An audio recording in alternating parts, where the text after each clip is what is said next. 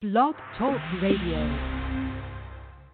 Ready, set, hut, Welcome to the Couch Potato Sports Show, your internet radio home for all sports news and talk. Join Sonny Clark, the hardest working man in sports radio, and the best co-host anyone can ask for, Cuervo. We cover it all from NFL, NBA, MLB, NHL, as well as indoor football and high school sports.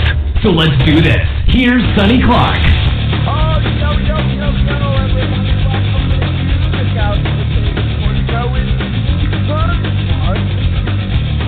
Oh, here on week number two of the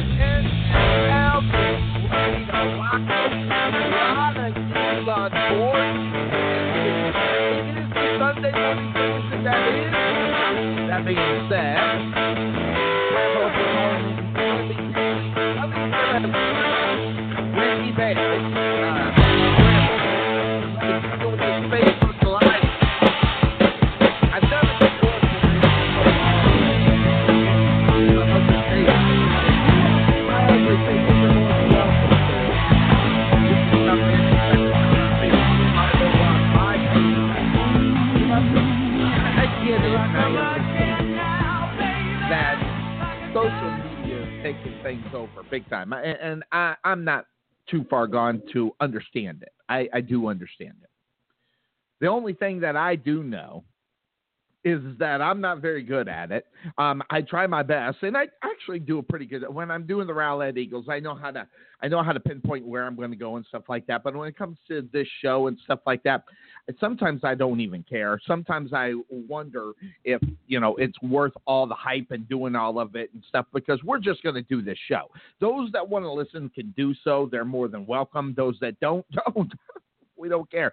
We're going to do three hours of NFL talk here on the Couch Potato Sports Show as we do each and every week. Now, last week here on the Couch Potato Sports Show, if you listened, you knew Sonny Clark went 10 and 4 on his picks. Cuervo went 9 and 5. However, he's one up on me because I will tell you, on Thursday Night Football, we saw a football team, which, by the way, if you know the history of this show, I've been calling for Marvin Lewis's job since day one. I, it might even have been the first show. It was within the first five shows.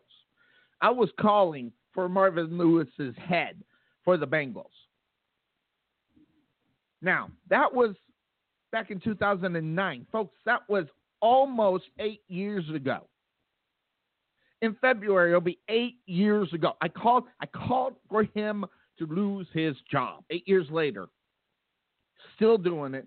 And this is a football team that has not scored at all. At all. And, and I don't know. You, got Andy Dalton. And, I like Andy. I mean, he's down here, TCU guy. So I got a little bit of a man crush on the guy. And I want him to do well. Please understand, I want Andy Dalton to do well. In fact, I thought the Dallas Cowboys should trade up to get him to back up Tony Romo. No, that at the time. Now everybody's in love with Dak Prescott. I get it. But I, I'm going to tell you, I wanted this guy for the Dallas Cowboys. In fact, I might have became a Dallas Cowboy fan just because of the pick. That having been said, when you see what happened so far this week in week number two, we Andy Dalton was pathetic, folks, I, and I mean pathetic. It wasn't even close to even being, oh, how do you say, you know, it wasn't even close. And that's just the best way of saying it. It, it, it was ugly. They didn't even get up on the board. Andy Dalton, 15 to 24, 125 yards, and you're a big time quarterback in the NFL? Not.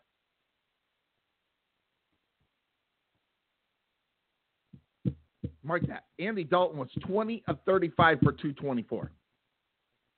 Now, the stat I just gave to you, the 15 of 24 for 125, guess what? That was Watson, the quarterback, rookie, getting jobs done. Houston scores a touchdown in the second quarter and gets two field goals and wins. In the NFL, boy, you lose that game. So that's number one. Number two, the Bengals are so bad they can't get anything going. AJ Green, your guy, your guy, five catches, 67 yards, no touches, no touchdowns. Mixon, the the wonder cat at running back, nine rushes, 36 yards. I mean, this team's got a lot to write the home to mama about, right? I'm telling you right now, it was sad. And the problem is that I sat and I watched it, which is uh, pretty pathetic. I mean, I waste my time. I could have been taking a nap. I mean, I had to be up at four o'clock in the morning, and here I am watching this pathetic football game. Really, really sad. Now, that having been said, as we move into where we are right now, you got to be able to do something to turn the page if you're the Bengals. What do you got to do to turn the page? You got to do something drastic, at least in my personal opinion, if you're going to do something like that. If you're going to, I mean, they're 0 2. They haven't scored a touchdown. Someone's got to be fired. And here's the bad thing about it I know the right route this is going to go because they won't fire Marvin Lewis midseason. And that is a problem because you you do need to get rid of Marvin Lewis. But the problem is is that they won't do that. You know what they'll do? They'll go ahead and they'll fire somebody else first. They'll get rid of Ken Zampese before the, all that happens. And if you know that name, that's a Dallas Cowboy son. So those that are in this area, in the Dallas area, know who this guy is. But let's be honest. I mean, I'm not sure who's calling the plays, if it's Zampese or if he's getting input from Marvin Lewis. But whatever it is, it's not working. And mark that. They fired him. I, I didn't even know this. I this goes to show how much I. They fire Ernie Zampese or, uh, or Ken Zampese, Ernie's son, after the two and zero oh start. I knew this was going to happen. The way it worked, and I just saw the news. I didn't even realize it. I told you they were going to do something, but get to get rid of Marvin Lewis.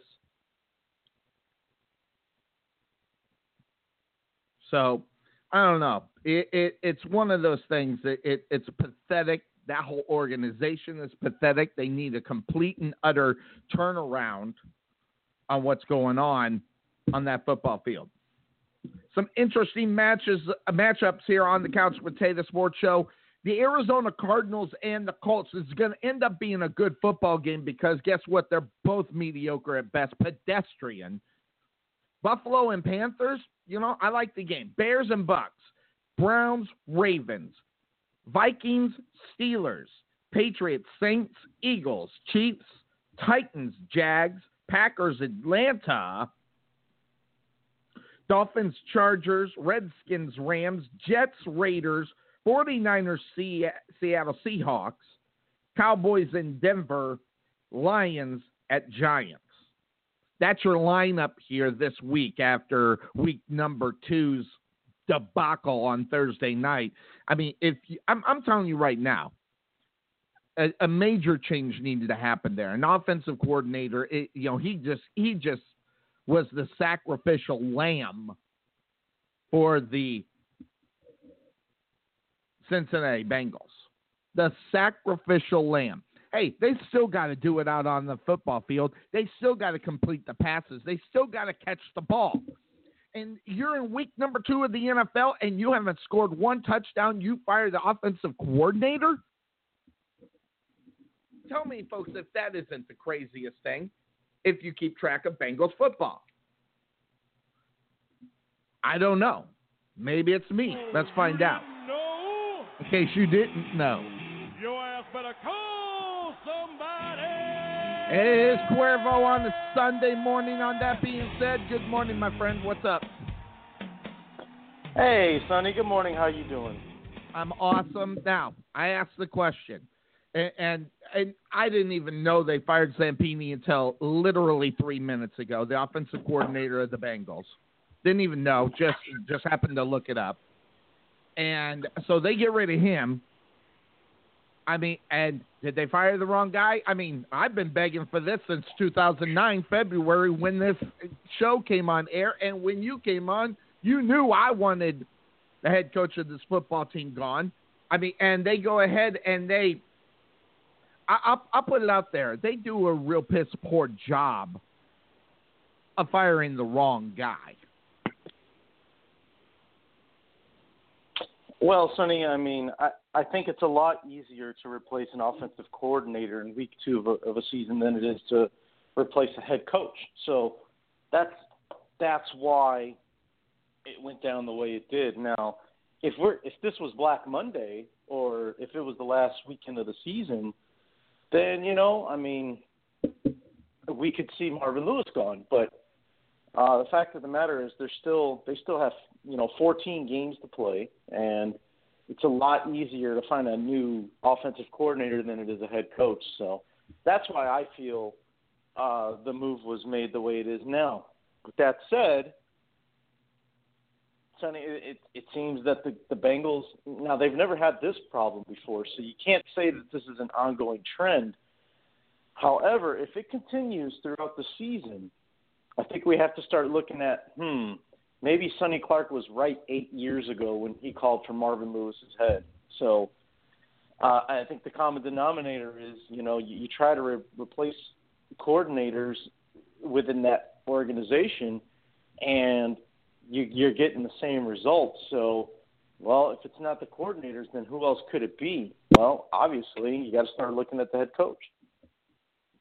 No touchdowns in two weeks, no touchdowns. You're Andy Dalton, and uh, before you came on air, uh, when this guy was drafted, I was hoping the Cowboys would grab him. He's a TCU grad, right down the street in Fort Worth. Okay, would have been a great backup. I mean, for for this football team. So when Tony Romo did go down, I thought he would be primed. But then again, that was four years ago, and a guy sitting like an Andy Dalton, I don't know. I, I mean, he's done some good things. Let's be honest. And they were going to go into the playoffs uh, last year with him playing well. So, what was the difference? You're right. There was a change at the offensive coordinator position. So, what do you do about it? You go ahead, you get rid of Ken Zampese. Those that are down here in this Dallas area know who Ken Zampese is, the son of Ernie. So, uh, this is a guy who's known. This is a guy that can get the job done.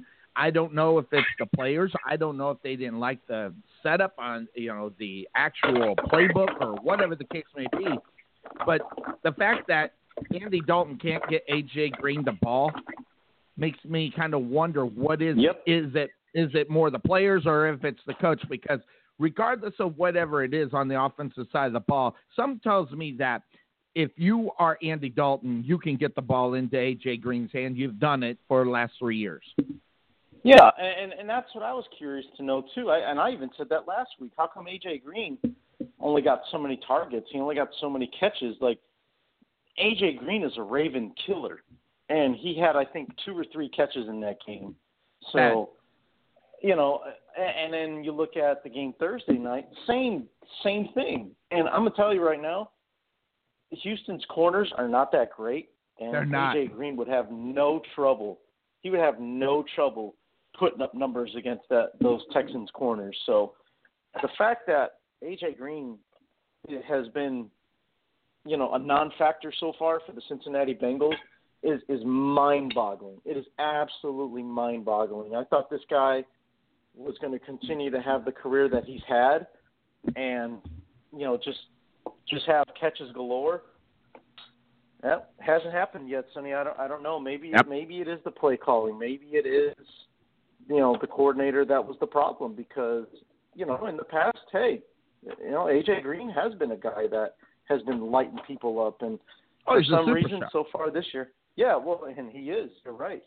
Um, for some reason though, this so far this year, it just hasn't happened. So, kind of makes me, uh, you know, think that okay, you know what, maybe maybe Cincinnati did make the right move in getting rid of the offensive coordinator. So, but it, that still remained to be seen. Uh, we'll see how they look, you know, next week in their next game. And I, I don't know off the top of my head who they play, but whoever it is, I'm, I mean, I would hope by then they've got to figure it out, and they can at least put something in the end zone, whether it's Jeremy Hill or AJ Green, doesn't matter. Hell, Andy Dalton can sneak one in. It doesn't matter. As long as they can get a touchdown on the board, um, maybe that'll help get the Cincinnati Bengals team going.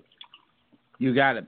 Now, since you're going to be bailing in the 10 o'clock hour after an hour, what I want to do is I want to start the show off with the games that you want to definitely talk about this week because I, I mean, I can go any route, uh, but I want to talk about the ones that you think are big, and then I will carry on the rest of the show, um, you know, with the rest of the games and things like that. So I'm going to put it in your hands, my man. What game do you want to go to first? Well, I mean, obviously, there's there's there's a couple of good games that I saw on the schedule. Uh, obviously, I can't go without talking my Chicago Bears. Uh, I think the Andy Reid Bowl is going to be a good game, and last but not least, uh, this Viking Steelers game could. Uh, no, no, I won't take it that far. I was going to say Super Bowl preview, but I don't think the Vikings will make it. So, um, you know, I, I mean, it's going to be a good it's going to be a good football game regardless. Well, let's do that. Let's go to your Bears as they, you know, I, I mean, I don't. It, it's not the fact. Obviously, I'm a closet Bear fan. I've always have. I mean, I lived in the area, loved the Bears, and like what they did. But this is a game that's a real good test for the Chicago Bears. Now, remember, this was a football team that played somewhat good last week, Cuervo. Let's just say better than we thought that they would. Yes, absolutely they did. And, and you know what I liked was that they showed no fear. They showed no fear against Atlanta. You know they're the big bad defending NFC champions. Okay, great. This is a whole new year though, and um, you know they went in there and they they they battled with Atlanta. They made a couple of mistakes, which cost them the football game. But overall, you know, I was I was very uh, pleased with the way they the way they played. Yeah, the Buccaneers. I mean, really reality, that this is a this. It's unfortunate because of what's going on down in Florida. Uh, only three pla- three practices in 15 days uh, because of Irma, so that is huge. Uh, many of the key starters didn't play in the final two preseason games as well, so that's something to keep track of. Um, and then, mm-hmm. you know, they they get the Chicago Bears. It's going to be their first action really in reality in 22 days. So that is a huge thing too. So rest or rust. What do you think is going to end up happening here as far as the Tampa Bay Buccaneers are concerned? As remember, they didn't play last week because of the uh, storm in that area. Yeah, what's going to be rough about a Tampa Bay Buccaneer or a Miami Dolphin is your bye Definitely. week was week yep. one. Week one was killer. your bye it's week. killer. It's it's sixteen straight games, Sonny. That's gonna. I mean, that's that's bad. Stink. yeah. For any football team, it's gonna suck. So right now it doesn't suck because obviously they haven't played yet. But um, you know, looking at this game though, um, you know, it's just it's going to be, you know, good to see Tampa finally on the field. Obviously, with Definitely. everything that's going on down there. But um, you know, as far as the game itself, though, um, you know, a lot of emotion. I think that uh, I think they. I mean, these two teams played last year, and Tampa Bay had their way with the Bears uh, down in Tampa. So um, I honestly, Sonny, I don't expect a whole lot different. I think that uh, Jameis Winston will not will not necessarily light it up, uh, but I think when he does get the ball uh, in the air, Mike Evans is going to be guy the guy that really makes an impact and makes a difference. And uh, I think defensively, um, you know, for Mike Glennon, obviously returning to Tampa uh, as the Bears quarterback. Yep. I think I think it's going to be it's going to be trouble for him because obviously Tampa Bay knows his style. They know his uh, you know his. Uh, they know what's coming their way. His, they, they, they, he knows. They know his his. I guess uh, body language. They know. They kind of have a feeling that they know what he's going to do on a lot of plays. So that's obviously advantage Buccaneers, and um, you know, but I think the rust will be there at the start I'd say probably mid second quarter, right after the half, is when Tampa Bay really starts to get into a good rhythm and Yep. they start to take over this football game. Hey, Cuervo, it- started already, though, which really makes me angry. And this is one of the things I don't like about John Fox. Okay, it's already started with this guy as he, quote unquote, believes that the Tampa Bay Buccaneers gained a strategic advantage because mostly of the film is considered vanilla because it was preseason. Well, you know, I, I, I don't I don't care. You need to prepare for this game. Listen, this is not tough. You have only a few weapons on that football team that you got to watch out for. Okay, so if you don't know that going in, and you don't know how good these guys are going to be before they get into their week number one, your week number two, then something tells me there's something wrong with the coaching. Which obviously, I've been, I have not been a John Fox fan since this uh, Bears uh, team went ahead and brought him on as the head coach. Um, I don't like that, but here's the problem. You know me and what's on the other side, Dirk Koetter.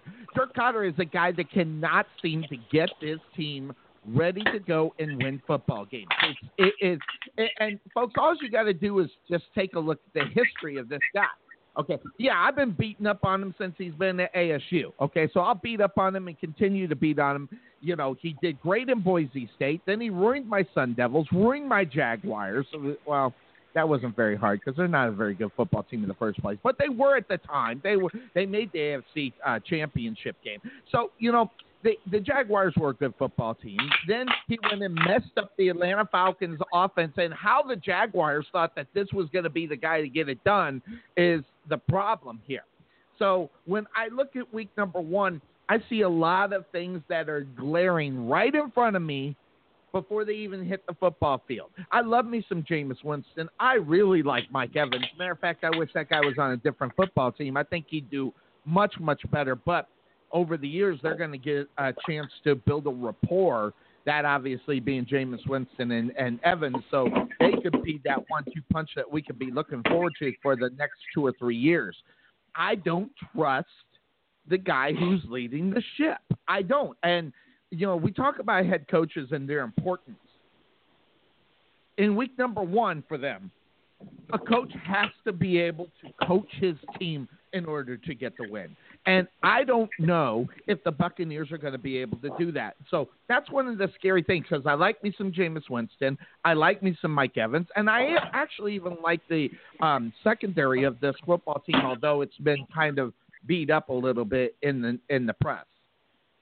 But what I saw from the Chicago Bears last week is impressing me, and I'm going. I'm going to go completely on the other side on this one. I think the Bears, since they've already played a game, are the team with the advantage. I think the fact that they played well last week, a game that they shouldn't even been in Cuervo. Um, I think I think the Bears are going to win this. I'm going Chicago Bears, no Tampa Bay Bucks. What is your pick? I, I know it, but you know, I I, I, I and I'm not picking that because uh, to be you know on the side of Cuervo. I think the Bears can beat this football team right now because of those things I talked about. I mean, I think they can too, Sonny. I just don't believe it uh, because I just think, um, you know, offensively, I don't, I don't see Mike Glennon having the confidence going back to Tampa Bay and, and getting a win. Uh, I don't, don't you see, see that as defense. motivation though, Cuervo?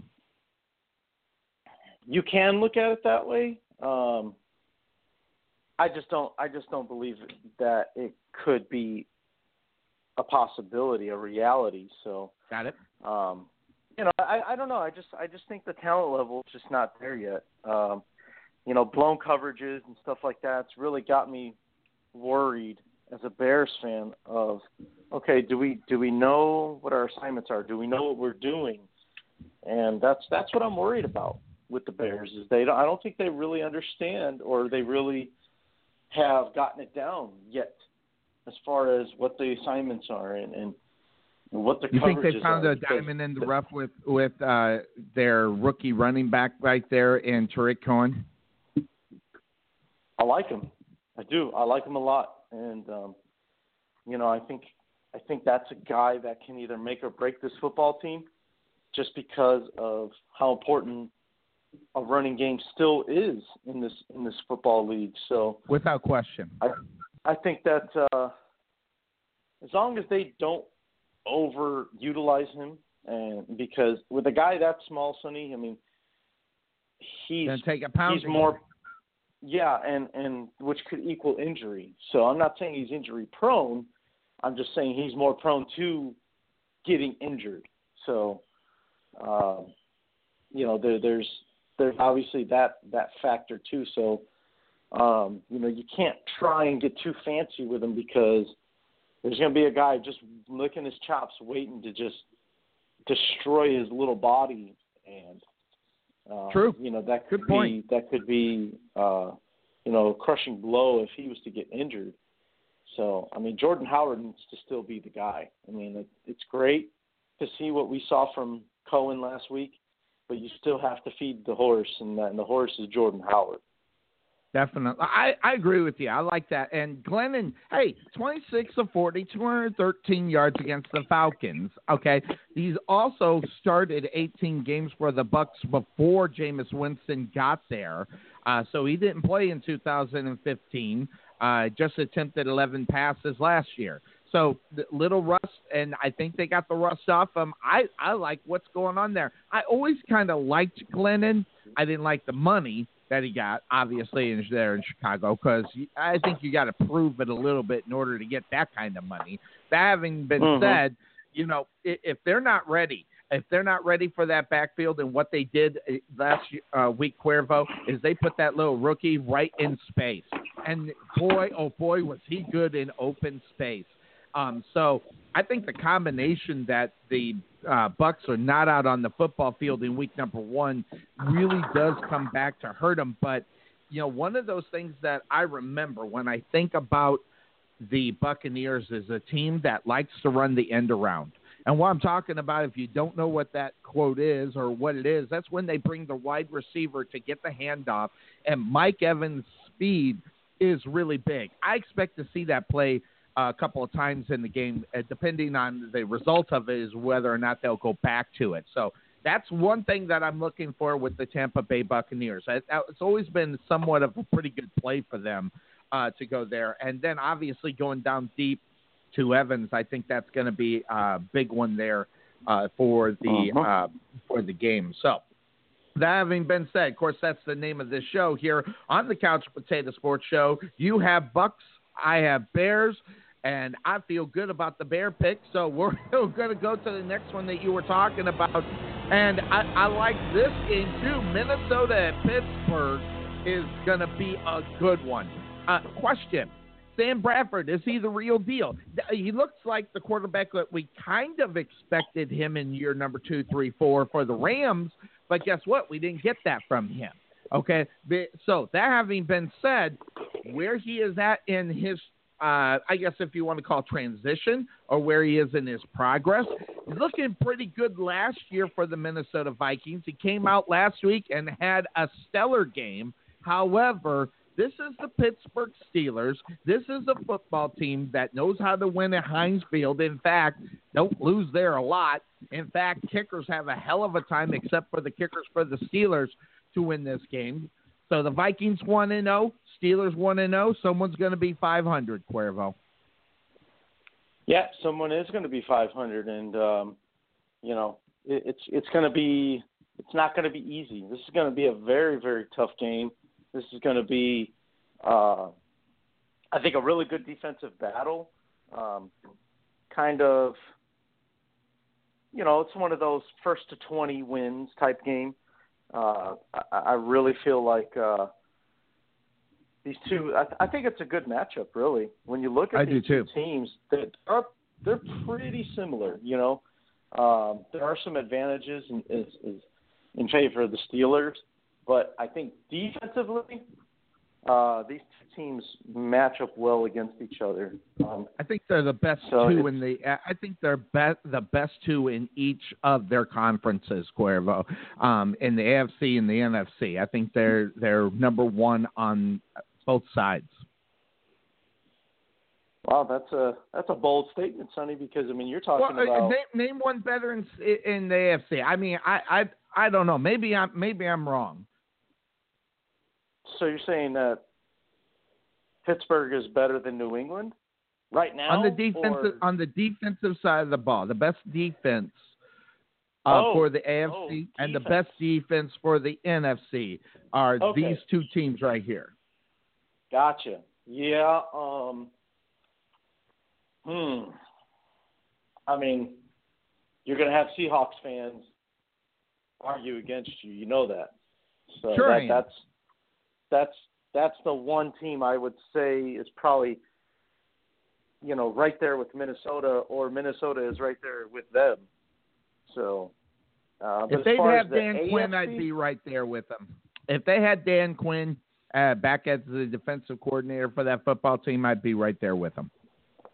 So yeah, and as far as the AFC, man, and it it sucked to see. It was heartbreaking, but if Eric Berry never would have gotten injured, I, I would I would argue that the, the Kansas City Chiefs have the best defense. But without him, uh, you know, you, you go with the next best, and yeah, the next best is the Pittsburgh Steelers right now. But I'll tell you I- what, Sonny, don't sleep on the Tennessee Titans. That defense is going to get better throughout the season. Yeah, it's got to get better. I mean, obviously last week's uh, no, last week's effort shows that, but I'm I'm right there with you. I like the defense more than I like the offense, and the offenses should be better. Um, so you know, we both took it on the nose last week with the Tennessee pick. But that having been said, there's there's still a really good football team. I'm just hoping I didn't fall for any hype. More so, I didn't fall for the hype for the Jaguars because of personnel. I looked at the personnel for the Jacksonville Jaguars and the potential of where they could be. That's where I made it. I didn't fall because of a lot of any uh, media hype or anything. That was my. I thought I was. I thought I was going to be the one in the minority on this. I really did. I had no thought that I would be the not the only person that thought that the Tennessee Titans could to win the NFC or the AFC South. Oh, we both picked them. So I you know, we that's what I'm saying. I'm agreement, surprised. I, I, I really thought I was going to be the only one to do it. I, I really did. So um, that was uh, Sorry, that was didn't, didn't mean to steal your thunder. Yeah, you, yeah. I, th- I thought I thought I had something big going on, but uh, this one's going to be a good one. I mean, so uh, we're gonna fi- we're gonna have to find out whether or not the expectations of the seasons for both of these teams, uh, who's going to continue with the expectations. I see. The expectations for me for the Minnesota Vikings are not as much as the Steelers because of their quarterback situation, because they don't have Teddy Bridgewater in the lineup, and because they're dealing with the backup quarterback that will be a starter next year for a team that needs quarterback. Mark my words, Sam Bradford will be on a football team that needs a starting quarterback next year because he's going to have a halfway decent season. He's going to put up some pretty good numbers, and it's going to be enough for a team to take a stab at him. And the question is, is how much will he get paid? That's going to be the big one. Now, last week the Steelers, you know, they they took on a football team uh, that they got the victory over. Uh, the Vikings went over New New Orleans last week. Um, that told me something as well. Even though you know, if you want to call it the Adrian Peterson Bowl, you could go ahead and do so. But Minnesota, they had Minnesota had 470 yards of total offense. Okay, last Sunday. Now that tells me someone better stop somebody. But the difference between the Steelers and the Saints, the Steelers have a real or the the Steelers have a real defense. I know Oh, the yeah. Saint the Saints is uh, the Saints is a bad jigsaw puzzle put together. It's missing a corner. So and I mean a corner of the jigsaw puzzle and a cornerback, one of the two, both. So I look at that. Then Zimmer. By the way, I found out a little bit because I told you at the beginning of the year I was worried about Zimmer not being able to see, and and I meant that. I, I- I was very worried about this guy not being able to see the field. Now he has still problems, but he his vision is definitely improved. He's not going to depend upon what other people tell him. So that is a good thing, I think, in reality at, at, for this football team. Because if he was just going to depend upon what people were telling him on game day, that's a problem as a head coach. Because if you're the head coach, you got to be able to see different things. So that's a good thing. So the fact that they get him back from quote unquote injury, uh, that's a good thing. And I say injury because when you're when your head coach don't see that's a bad injury. So I like what's going on in this game. Ben Roethlisberger, what does he always do? He just goes and wins football games in tough, tough games. This one's going to be a tough one there, Cuervo. It is. It's going to be a tough one for both teams, Sonny. I mean, this is like I said. It's going to. It's a very well evenly matched game. Um, you know, I think that uh, again, it's it's going to be a low scoring game. Uh, I think really so what too. It's going to come down to though. It's going to come down to matchups.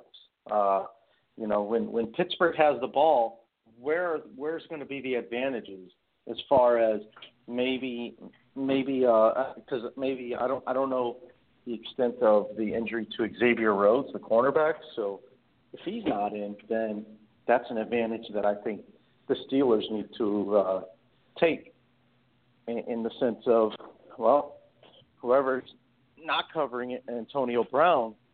Uh, or whoever isn't covering Antonio Brown, it's probably not their best corner. So, I mean, you might as well take advantage of that and do what you want with Antonio Brown. Uh, Right. You know, and then, I mean, Le'Veon Bell. Honestly, Sonny, I don't see him being much of a factor today. I mean, he I don't he either. had 32 yards. He had 32 yards against the Cleveland, Cleveland. Browns. Yep. I mean, that's that's bad. And Absolutely. what that tells me, and it's the same situation with the, in my opinion, and we can get into this either if I can jump back in sometime today or maybe if we do a show tomorrow.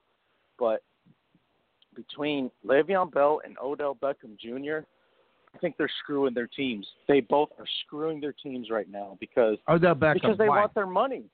They want Oh. their money. So you think that's why Odell didn't go last week? I think that's why Odell doesn't go tomorrow night on Monday Night Football. High ankle sprains, one of the toughest, toughest injuries to get done with in the NFL. I'll tell you that right now. Um, But yet, but yet he has the strength to go dancing at a nightclub, Sonny. Come on. Well, Come on. you know, they, uh, hold on. Let's Uh, be Cuervo, real here. Let's let's be let's be honest, okay? Going dancing at a club and cutting on the football field, those are two different things. I mean, yes, I mean he he's got a boot and he can, you know, I.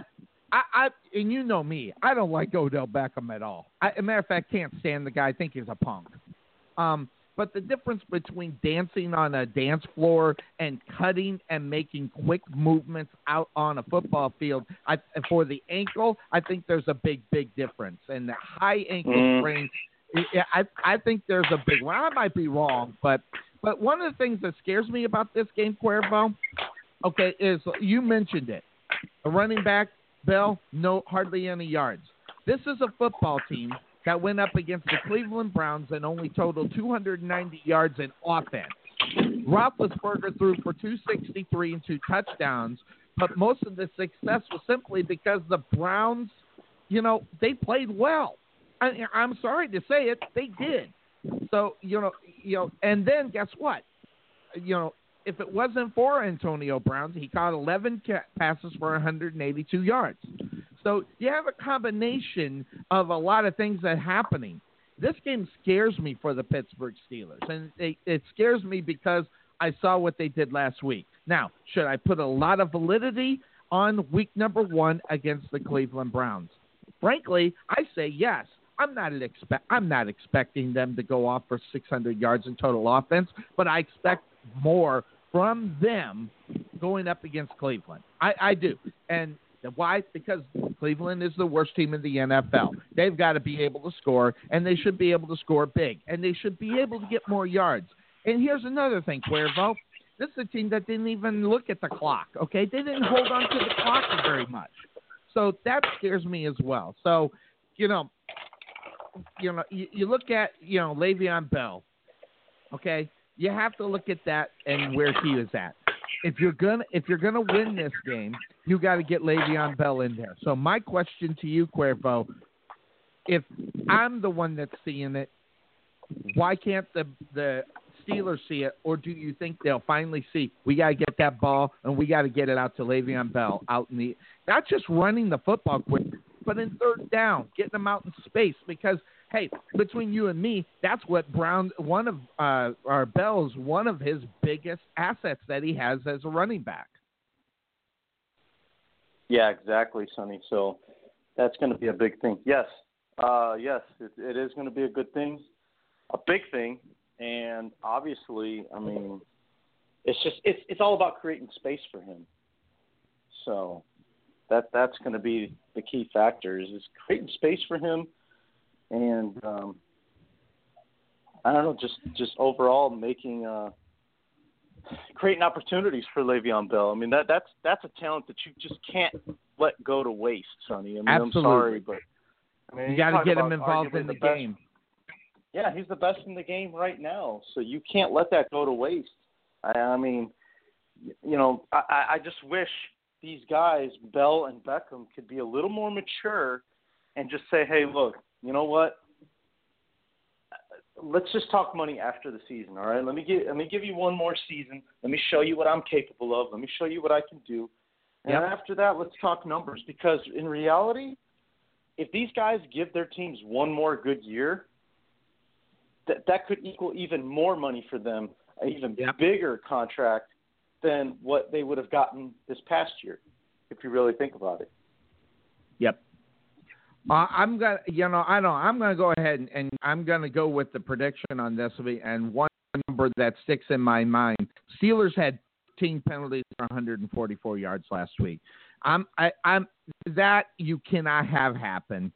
Um, I think the Vikings are uh, one of these dark horses in this league this year because uh, Sam Bradford, if he becomes the quarterback that he should have three years ago, as a starter for the Minnesota Vikings, like I said, this guy's going to Mhm. be a starter on a different football team next year. And uh, because they're going to keep Teddy Bridgewater, let's be honest. Um, so that having been said, I think this is a good mix. I think this is a good test. I'm, I, you know, a couple of things has me worried. Not utilizing Bell, too many penalties, um, and the fact that they didn't show up against the Cleveland Browns last week. I'm picking the Minnesota Vikings in an upset. Ooh, Sonny, that's a that is an interesting pick. Uh, I'm not saying that's wrong. That's a very interesting pick, though, and that game is in They're Pittsburgh, in if I'm not mistaken. too. They're in Pittsburgh. Yeah, that's- Uh, yeah. Hmm. I don't know. I don't know if I can go against the Steelers at home, Sonny. That's that's, That's a tough one. I, I listen. I wrestled with this one for a long time, um, and trying to find out what's going on. Um, frankly, I'm gonna, I'm just going to put it out there. You ready for this one? I think the Go ahead. Vikings are. I think the Vikings are better without Adrian Peterson. I think they're a Oh, better. I've been saying team. that. I've been I- saying that, Sonny. I- They should I, I, I'm him on your three years ago bandwagon. when we Cuervo. talked about it. I am on your bandwagon. It, it, and I think last week's performance is the obvious reason why. Is that this was a football team that depended way too much on Adrian Peterson, and not only that, his inconsistent play from week to week to week. Uh, Look at the numbers. Uh, All you got to do go over to that stat. Uh, uh, go over to the Pro Football Reference. Go look at his stats. Don't look at his overall stats because those are awesome. Go to his week to week stats and see what this guy does from week to week to week. He'll have 67 yards one week, 200 the next, 60, 40, and then another 200. This guy is, is consistent as nothing um, and usually does it against bad football teams where he rocks up 245 yards. So, as great as Adrian Peterson is, because I'm not dumb enough to say it, I just don't think he's consistent enough. And it was the best thing that the Minnesota Vikings could do by getting the time and getting the young guys in the game now because Adrian Peterson's not there. Yeah, yeah. I mean, he's. But you know, Sonny, I, I think Minnesota made a mistake by not trading him away three years ago. Like I said. Oh yeah, we I were mean, talking about have that. Yeah, and, and, and I remember that you know so vividly because uh, you and I were both in agreement. You need value. They didn't get anything for Adrian Peterson. Okay, they could have No, got some they let him big, big time draft picks, whatever the case may be. His value t- uh, two and a half to three years ago was so high that they completely missed the boat on that. And who knows? They could have had a and I know I know it sounds stupid when I'm going to say this, but I'm going to say it. They could have had an awesome offensive lineman uh, for Adrian Peterson, probably any offensive lineman at the time. No, And I their mean, offense and, and their offensive been- line is good right now. And that would have been smart of them to do was go ahead and trade him away, Yep. get them get them pieces. They could have gotten them, uh, uh, a, a, you know, an, like you said, an offensive line. They could have gotten them some guys on defense.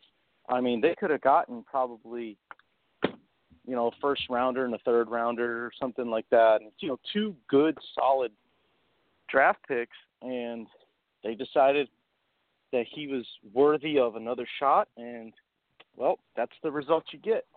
So Let me ask you a question. There's an injury, a big time injury to Stephon uh, Tuitt. Okay, he's out for the rest of the season with a bicep injury.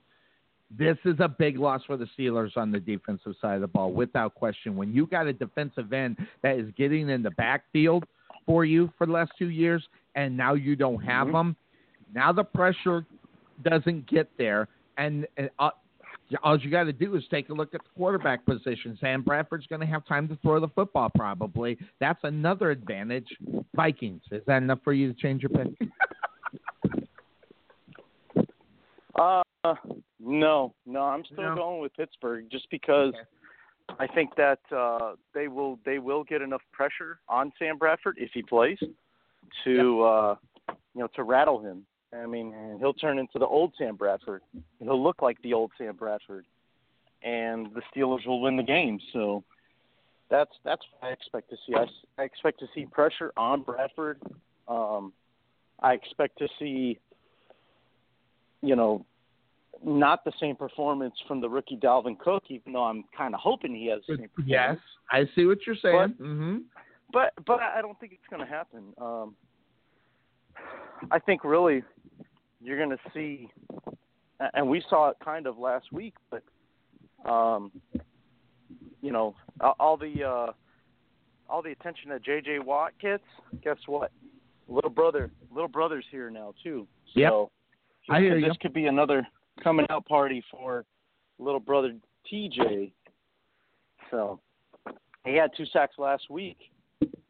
He he can play. I'm telling you, Sonny, he can play. So it's right, it's going to be interesting to see how they use him. Absolutely. All right. Now, what was the other game you wanted to hit before you're out at the top of the hour? Uh, well, the uh, well, I don't know. If, I mean, we got into it for a second, but the Andy Reid Bowl, Chiefs and the Eagles.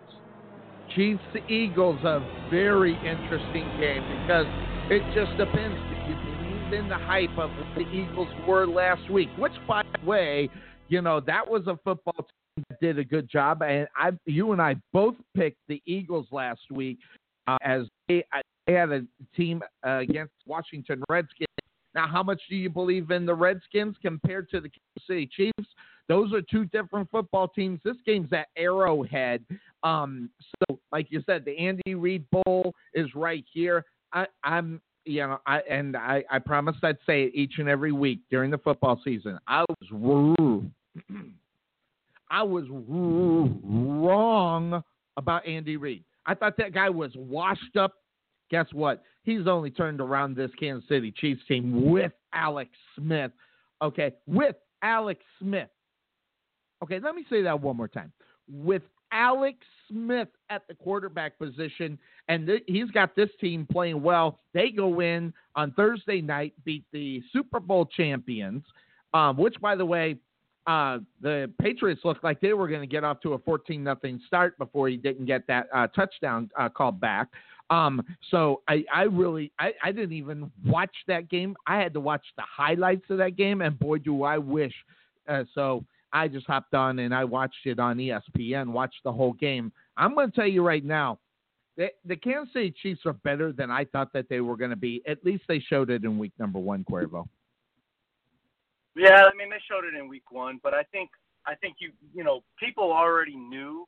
If you didn't know, um, your ass better call somebody. So the Kansas City Chiefs are the real deal, even though now Well, they're- Eric Berry. Hold on, hold on, hold on. Before you finish that statement, they're not the real deal. they're as close as you can be to the real deal without one thing, Cuervo, and you and I both know what it don't is. That Sonny, they should have beaten the Steelers in that playoff game last year. Shoulda, woulda, coulda. Shoulda, woulda, Shoulda, coulda. I woulda, know. coulda. I get it. I get it. Let me tell you, sometimes it takes things like that to happen in order for a guy to wake up and say, "Damn, I need I need to change what I do as as a player or as a person or whatever the case may be." And I think with Alex Smith, I mean, right off the gate in the first game, I thought that was pretty evident. I mean, you're you're talking about short range, mid range. He even hit the long bomb a couple times. He only hit two of them, but they, Andy Reid is the best at doing making your players do what they do best. He's not going to ask them to go outside their box, and that's exactly what happened last week against the Patriots. But I mean, here's the thing, though. You, exact. That's exactly what I'm saying, though. Against the Patriots, you know, you would think, well, I got to get a little. I got to be conservative. I'm going to play to not lose. But no, they went into they went into Gillette Stadium. They went into Foxborough, and they had their mindset on pulling it off. And by just based on the way Alex Smith Smith was throwing that ball around. Oh, and by the way, he completed 80 percent Crazy number. Cra- hey, crazy passes. number. That told me everything I needed to see, at least for one game. For that one Alex game, maybe. Smith is tired of being Mr. Conservative, Mr. Short dump off pass guy. He wants to be known as a quarterback that can get it done. And you know, at least at least for at least in week one, I mean he showed no fear against the Patriots and he got the ball downfield. You know, four touchdowns, no interceptions, over 350 yards. I mean, if I read that stat line to you without telling you who it is, Wouldn't have thought it was Alex Smith. about- Yep, The last guy you think about is Alex Smith. I'm right there with you. One, the, the obvious ones are, you know, you would think of Rodgers, you would think of, uh, you know, Brady. Hell, you would think of Matthew Stafford even before you would think of Alex Smith. So the fact that that he put those numbers up, that that tells me a lot about where the Chiefs are looking them, at themselves as a contender in the AFC. But let me ask you a question, Cuervo. Is Alex Smith, you know, with what he's doing, is he doing it knowing that this guy might not be the uh, quarterback of this football team and he's going downfield because of necessity? Do you mean he's uh he's at uh he's auditioning for a new team? Is that what you Yeah. mean? I think he has to prove that he can throw the football downfield in order for other teams can take a look at him. In order to go ahead and take the risk on grabbing Alex Smith so he's not the guy that everybody thinks that he is. So he's got to go downfield a little bit more. Um, and he's got to be able to make the effort. And I'm wondering if Andy Reid's helping him out with that because normally that's not a play call that he puts out there, Cuervo.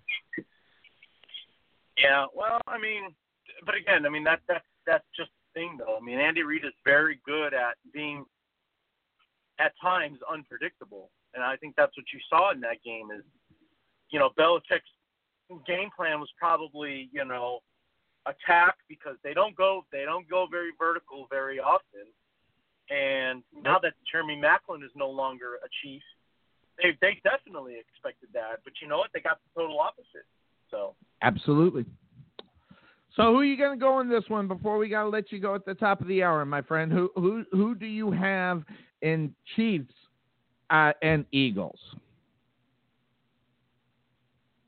So I messaged you this morning, Sonny, because you asked me to uh, get get my picks in whenever I um have to sign off. But uh, I'm going. I'm going You with did. the. Uh, I'm going to go with the home team. I'm going with the Chiefs in this one. I just I just feel again like the defense is is one of the more elite defenses in the NFL. Um, I expect uh, you know Carson Wentz to feel a little heat today, and Yep. uh, Good point. you know, it, what I really what I really think is going to happen as far as when the Chiefs have the ball is continue to use these these guys that they have. These, you know, and we could still we could be seeing a new trend in the NFL, Sonny, with with what the Kansas City Chiefs are doing.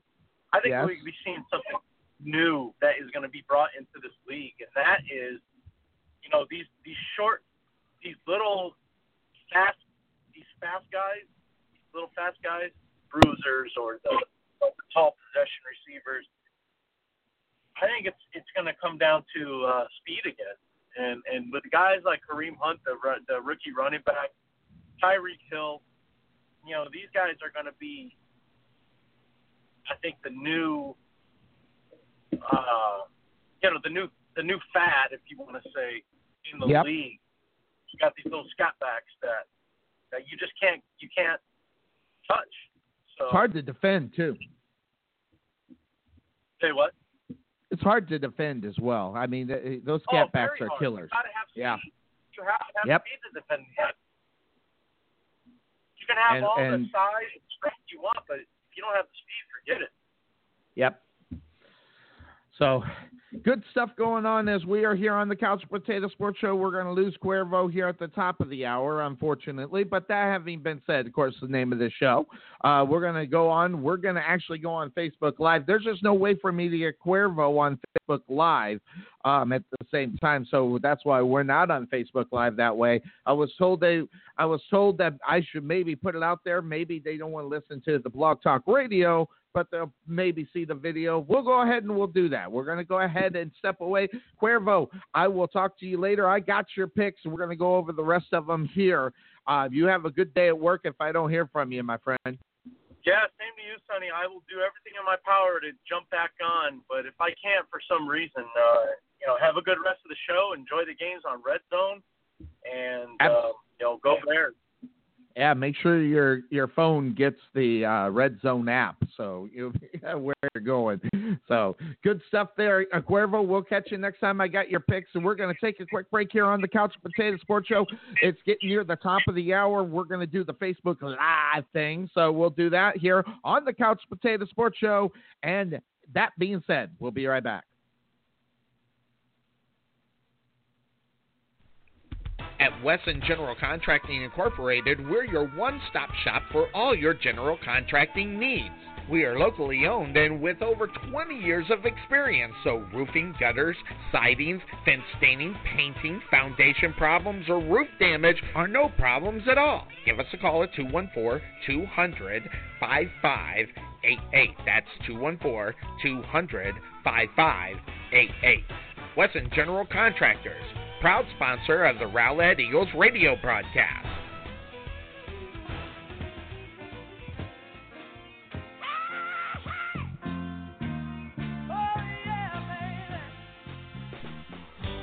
It always happens. 6 p.m. on a Saturday night and your heater or air conditioner goes out. What are you going to do? All the heating and air conditioning people are closed. How about 24 hour service available at 5 Star HVAC Contractors? You can be sure to be serviced amazingly fast. That's 5 Star HVAC Contractors, serving Rowlett 24 hours a day, 7 days a week. 214 457 8441. Call the experts at 5 Star HVAC Contractors.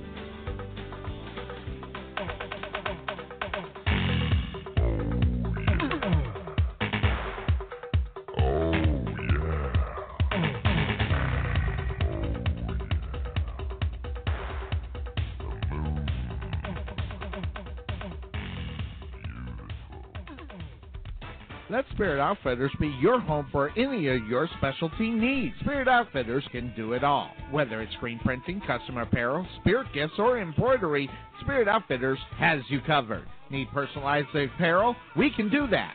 Want something just for you? We can do that also.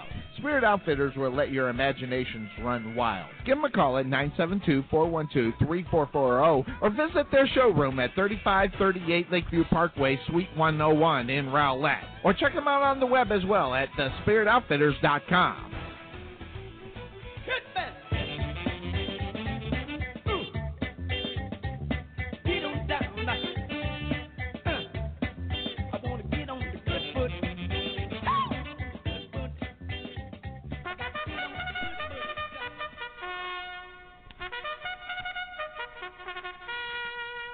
for the start.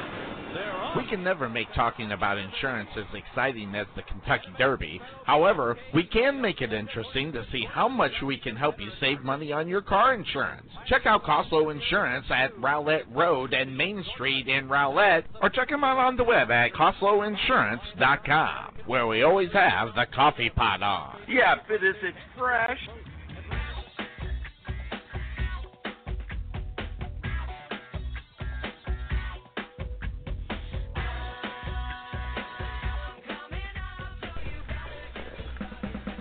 This is Sonny Clark, radio voice of your Rowlett Eagles, letting you know about Fit Body Boot Camp.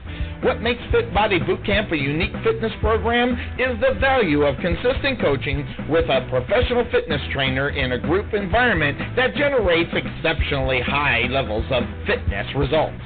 At Rowlett Fit Body Boot Camp, we offer complete fitness programs unlike any other that you've tried before. Our program it consists of unlimited group training sessions, fully customized nutrition planning, and a result tracking system designated to ensure our members achieve their fitness goals. Contact Tom or Mark at Fit Body Boot Camp located at 2502 Lawling Lane in Rowlett, Texas, or give them a call at 214-888-2848 or visit them on the web at www.rowlettfbbc.com.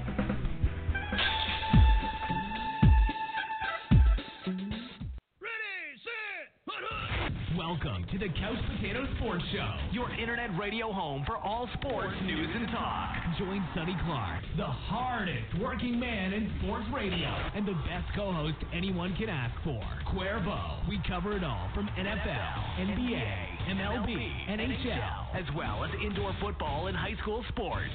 So let's do this. Here's Sonny Clark.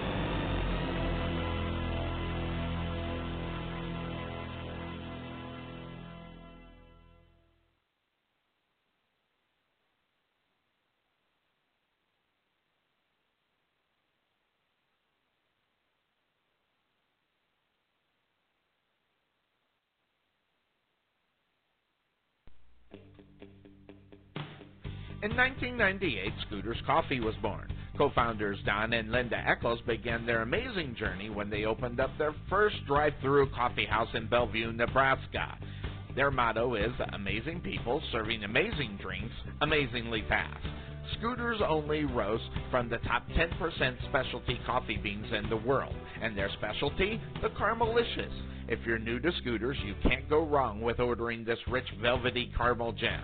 So make sure you check out Scooters Coffee, located at Rowlett Road in the 66 with a convenient drive-through so you can get onto your business real quick. That's Scooters Coffee, located in Rowlett.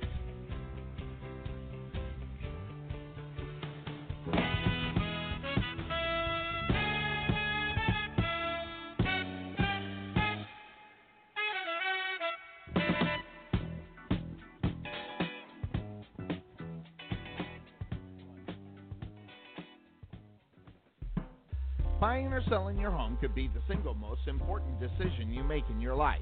You need someone with the experience and know-how to help you through this decision. Brian Chadwick of JP and Associate Realtors has you covered. Knowing the specifics of the Rowlett and Rockwall area is his specialty.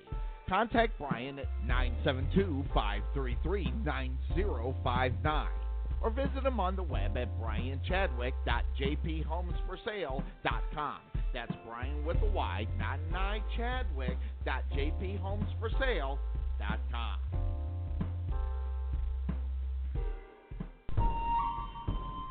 At Chang Lee Taekwondo, learn the art of self-defense, discipline, respect, physical development, and mental focus. Become the best that you can be. At Chang Lee Taekwondo, we offer an after-school program, fitness kickboxing, birthday parties, summer camp, and homeschool classes. Check out our one-year anniversary special. Two weeks and a free uniform for $19.99. That's right, $19.99 gets you two weeks and the free uniform.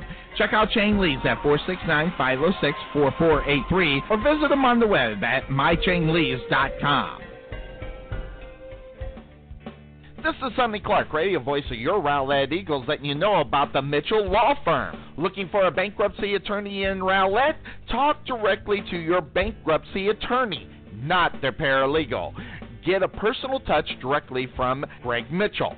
The Mitchell Law Firm handles a wide variety of bankruptcy related matters, including litigation arising out of bankruptcy matters in state as well as federal court. We represent both individual and small business debtors in Chapter 7, Chapter 11, and Chapter 13 bankruptcies. For more information, come in contact with Greg Mitchell at 972 463 8417. That's 972 463 8417, or visit him on the web at www.mitchellps.com.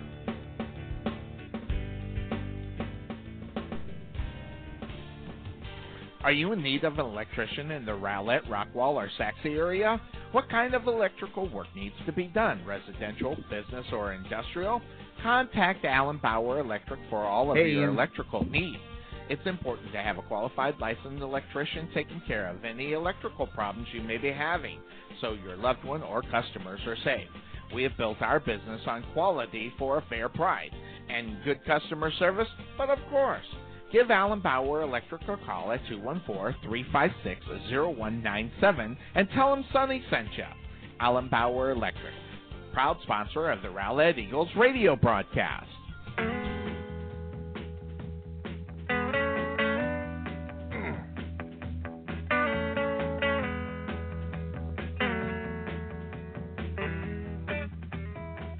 Some of y'all never been down south too much. I'm to tell you a little bit about this so you understand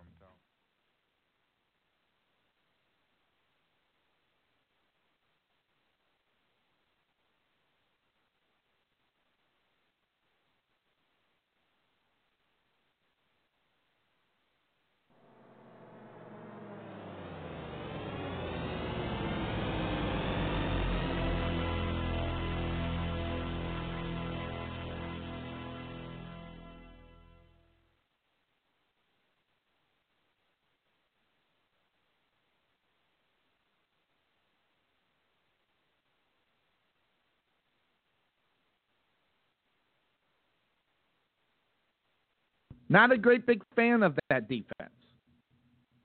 So my question is, is who's going to be there? Are the Dallas Cowboys defense going to be stepping up? Here's what I'm going to say: When in doubt, pick against the Cowboys. And I have doubt. I have doubt because of who they played in Week One. I have doubt because of defense. I have doubt because it's Eli Manning. And I think any team is okay if you're going to play Eli Manning. You got to worry about their defense. And their defense did play well. Only gave up 19 points playing like you know, you know, a Pop Warner quarterback. So you look at that kind of thing, that is huge. Now, held Melvin Gordon, again, they're not the same running back, but we got to see how that part goes. Now, uh, Devontae Booker, uh, he resumed practice. Uh, he's uh, not going to be available this week. He, he's got a wrist fracture, so that hurt the running game for Denver. That's going to be a problem.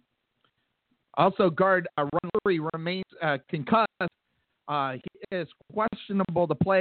I'm not got an update on that, uh, whether or not he'll be there.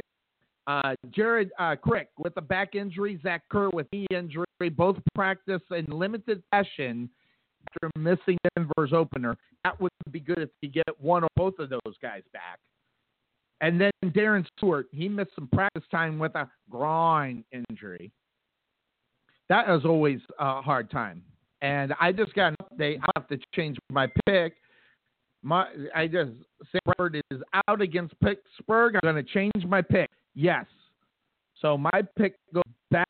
I'm going to go against the Vikings and I'm in Steelers. Thanks for the update there, Cuervo. This is my uh, co-host who can't be on there as he is uh, been called in to work. So I make my pick. I go with Steelers. So now, other things to think about this game. As far as Cowboys, uh, Terrance Williams catches 68 yards in the opener, high ankle strain, uh, questionable for today's game. Orlando Scandrick, who broke his left hand, he's out for the game. They say questionable, he's not going to be there. Um, Elliott is expected to play. You know, but the six game suspension is not a problem for the rest of the year. So they can just, when anybody asks about it, they just got to go ahead and go away. Yes, thank you. Yes, I did change my pick. So, um, that having been said, uh, I like what this game brings. But I guess I back when in doubt, don't pick the Cowboys. And I am in doubt about week one their performance. They get a nice 19 to 3 lead. But come on, 19 to 3 score more than that. Now, this game is in Denver. That's another that is not on the Cowboys side. I'm going Denver in this game. I just can't I can't trust myself to pick the Dallas Cowboys, but Cuervo does. Cuervo is on the Dallas Cowboys. No, I got to find it on the list. There it is. All right, so I'm to go Denver this week. You know, I you know, I like Trevor Siemian. I, I got to put it out there. I'm not a great big fan of of him, but I like what he's been able to do, and they're doing other things. So, you know, I, this is going to be a close game, and and and I don't like Cowboy and Cowboys in close games. I just don't and the fact that their defense, most of it was lost in the offseason, that really, really hurts. Uh, Jim Obenauer says, Moby one, my guy, he's the run the bar and control the game. It could be. But the question will be is, is that will the defense of the Broncos hold up as they did last week against Melvin Gordon? I think they can do it. So that that's something that I'm on. So I'm watching that one. So I got – I have Denver. My co-host has uh, Cuervo has uh, the Dallas Cowboys. So uh, good stuff there. Let's head on to the next game that is here on Couch Potato Sports Show on Sunday. That being said, with me, Sonny Clark, the hardest working man in sports radio. Next one that's up on the books here. And off my page. Come back here. Come back here. Miami Dolphins. They take on the Los Angeles Chargers. Uh, Los Angeles, San Diego, the football team, boy. I'm going to tell you right now, I've been reading about them not not being able to sell tickets up there in LA. That's the problem. You got two teams in LA, and they didn't have teams forever over there. How going to support? That's going to be the question. But the Miami Dolphins, just a little bit here. I, I like this game. I like this game because they're two teams that are not good, and those are usually teams that have good games. The only difference is, is that the Chargers do have one under their belt, unlike the Miami Dolphins. They had their game, you know, canceled, so they're they're going to go and do their thing in the byes. They aren't, they're not getting more byes for them, so that one's going to be huge. Chargers opened up with the Broncos that we just got talking about. Denver got the win fairly easy, but question down in Miami is not Hurricane Irma. I mean that that's always going to be the question. Okay, they also got another one headed that way, but they're on the road, so it's a good thing. So they keep their mind off of the home, what's going on at home, even if it is for a few hours, they can do it. They lose that game, the Chargers to the uh, Broncos, by the way, one seven to twenty four. So um, that's huge. Chargers were in that whole thing, which, by the way, it's the same thing with the Chargers, giving up, giving up the game in the fourth quarter. Can't do it. Unlike the Lions, who score in the fourth quarter and win football games, the Chargers just the exact opposite. They give up the points. They give up the the couple of games. But that's huge. Broncos, you know, are a different football team though. So when you look at the things that are involved with this one, you got a lot of things as far as the Dolphins are concerned, not being uh, NFL seed. That's way I'll put it. You get that one game underneath your belt, you're back to use, you know, getting close to used to NFL speed.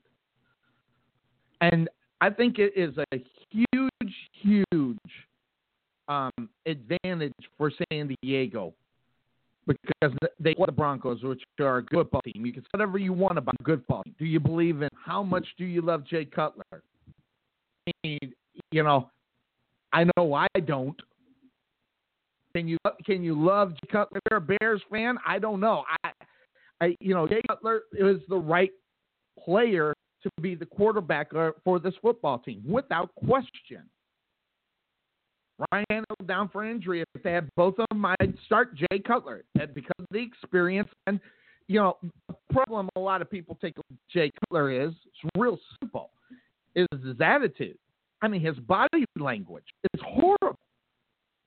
But a different place to play with a different maybe. I don't know if we can get that from Jay Cutler or not. Hey, Art, good to see you. Appreciate uh, you dropping in. I think Jay Cutler is the right thing. Look at look at that football team now. And, and I love I love me a young man that is on the practice squad, but he's going to get up there. And Brandon Doughty might even end up in my indoor football league somewhere, somewhere around there. London Doughty, but he's not going to get that start when you got Jay Cutler there. So uh, the Chargers, you know, they stuck around that game against uh, uh, the Denver Broncos and get the victory. So now the Chargers now to move forward, they get the Dolphins who haven't played. So that I, I think just looking at it as a whole is going to be huge. Now, her ten million dollar deal when Tannehill went down, good thing, bad thing, it's irrelevant. A lot of people go, "Oh, the money is ridiculous." Guess what? It's irrelevant. Okay, money has nothing to do with it when your number one goes down. You've got to get Jay Cutler. It's not the bad thing to do. He's the best one out there as far as that is concerned. The guy has got it all. The question is, will he find wide receivers in week number one? Jay Cutler could be great or he could be horrible. Does have going for him is the right arm and a good running game and Ajayi. I like this kid. 1,272 yards, eight touchdowns last year. I love the running game there. So, and the Chargers, they they are now under a three-four defense instead of a four-three. And right now they and got pushed around by the Chargers last week when they changed the defense. So You know, film doesn't lie. And if Sonny's seen, I'm blind as a bat, ask anybody. But if Sonny's seen that defense getting pushed around, the Dolphins seen it too, and they're going to attack it. I don't trust the I don't trust the Chargers guys, even at home, even with them having a, a game underneath their belt.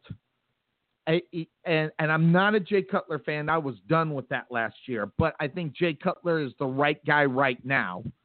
The line of the Chargers has one starter from last year. That hurts. So you look at it, and I just I just don't know how much that hold that team is going to be able to hold on. And I'm I'm not a uh, fan, but that's going to get to the quarterback. He's going to have Philip Rivers running around. And even though they didn't play in week number one, I'm going to go for the mild upset here. I think I think the upset. I think the favorite would be taking the Chargers because, of, but I'm I'm going to go Miami. Yes, they're going cross country. I think they got a lot to play for in week num in their week number one. So I, I don't I just don't trust the Chargers right now. And, and I love Philip Rivers. I think that guy should be on a different football team. I think he would be primed to be right into the Hall of Fame if he was on a different football team, but he wasn't. And I'm looking for Cuervo's pick on this one. And see here, he in Miami as well. I wonder what his thinking was in that one. Because we don't get together. He just said, I haven't looked him up here, but I'm on Miami. Just mainly because I don't trust the Chargers. Now, hopefully they prove me because I want the Chargers to be good, not because they're in LA. It's because they're the Chargers. And you know, some of the history that the Chargers have, although they haven't really, really, really been successful, I, I like some of the players and some of the personnel that they had in the past in the 70s and 80s. So I, you know, I'm kind of, well, I, I like the old time. So Von, you know, the Von Miller, you know, and the Broncos, they kept the rush down. So we'll watch for that one. But I like Ajayi. I like what's going on. Jay Cutler, don't make me look bad don't well i look bad on this video thing anyway but i mean as far as my picks are concerned don't make me look bad because that makes uh, yeah i want to have a good week this week. Although people are already telling me sonny you are lost. Um, next game up on board here on the couch potato sports show as we cover them all the new york jets 0 and 1 the raiders who go cross country get a good win against last week. I'm going to tell you right now I thought Tennessee win that ball game some key injuries that didn't really matter in that game. But the Jets, it's the Jets. It, it's the Jets, man. I don't know. Just horrible. Jets are a bad football team. They have no quarterback. And, and you know, I've been told, Sonny, you're too politic. You just look at one position. That's not necessarily true. All you got to do is look at the position at the quarterback and know who's going to win the football game. Hey, Carr is the man, and the guy got his money. And how about the Raiders doing the right thing in their offseason? Number one, they get their quarterback. They sign him. Yeah, they pay him some money. He's going to be worth it. Going to The wide receiver first. They sign their offensive lineman Jackson, and extend out that contract to make sure he is protected. And then they still got their wide receivers. Now, last week the right receivers not performed. That having been said, they are at home, and it is the Jets. And I hate to say it's you, you can pick the game just by who's playing. Certain teams, fortunately, Obi, your team is one of them, and the Browns and the Jets are just not a good football team. And I love their head coach. Came from Arizona. I love that guy. He should have took the Bills job. I've said it before. I'll say it again. It was the biggest mistake of his career. Should have went to Buffalo. Would have had a great defense and been able to save that, save that franchise. And I think they'd have been in real good shape, but they didn't. So, um, in this one, I you know I think there needs to be a lot to be said about this game, just mainly because it's the Jets. I mean, and just say Josh McCown, a quarterback, that right there should just scare the hell out of you. Just as the next game, uh, who's the quarterback that we're up on board here as uh, the 49ers are at home or on the road taking on Seattle. I'm not a Seattle fan, and I think that this whole coaching staff problem there in Seattle because they can't get control of their players. I think their players are not, you know, really, really thinking about football. There are a lot of other issues that are on the football field there, but this week it's not going to matter. This week it's not going to matter because of who they're playing. Uh, uh, Brian Hoyer is the starting quarterback. I told them to fire their general manager as soon as they, you know, signed the contract with him. The 49ers, you know, and this is not a long road trip or anything, but it is a rival game. It is in division. It's going to be huge. And I, I expect it to be a good game, but I think about midpoint of the fourth quarter, we're going to see Al just stretch their legs and be done with it. They have a chance to get into 500, which week two is the best week to get 500. So the 49ers trying to get the win uh, against Seattle. Last time they won in Seattle was 2011. Seahawks won 21 to 15. Sweet. Talk about a story franchise that, man, oh man, has just lost it because of new ownership and because the new ownership don't know ball. They're going to run all over these guys. And it doesn't even matter the quarterback's not playing well. I I telling you right now, John should have been hired. I like Kyle Shanahan. I like the fact that they can maybe, but they got Brian Hoyer. Now they got the running game, Carlos Hyde, averaging five points a carry. You know, is the guy who's going to retire because because of when the realization that he didn't bring in the money got back into the football. We Washington. Brian Hoyer threw for 103 yards against the uh, Panthers last week. Didn't throw a touchdown. 217 yards. And you think it gets easier with the, the Seattle defense? No. Doesn't get easier. It gets worse. And it's going to get uglier, too. 74 yards can't have that many. And, and Seattle will eat you up if you start going backward. Russell Wilson didn't have a lot of time to throw the ball this week, but guess what? He's going to have all the time in the world this week. And now, it doesn't take a, a genius in football to realize that the 49ers don't have a chance in this game. And I've been trying to find something that, you know, see that that uh, the 49ers could look at say they got a chance at. The only thing I can say is, is that when you look at Seattle and their offensive line, their consistent is there. But that means you got to be able to get to the quarterback in the first place. And I just don't think that you get that with the 49ers. When you think 49ers, you think mad, mad rush.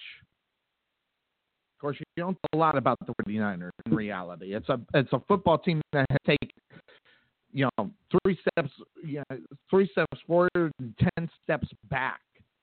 That was the guy, and then it just backs up. Shanahan was great, but guess what? All the stuff that's going there. So I don't. It's 49ers. You don't have to be good. It's going to be huge. Uh, nice defenseman, uh, defenseman um, Armstead as well as Buckner. Uh, they're they're talented but young. I like the fact that they're young and they don't have experience.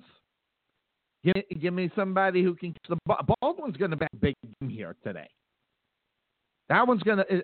I, look. I, I look for Baldwin to get about 160 yards and two or three touchdowns in this one. So um, let's see here. Seattle. Uh, Bennett already has uh, two sacks all set and ready to go. He's going to get to the quarterback. He's got down. He's going to be up against, and he's just going to throw him around like a rat doll. So, you know, I know Seattle around the defense is a little bit short-handed. Um, for, uh, I'm through him shoulder injury for Garden. I this on Wednesday, but you know he's going to play.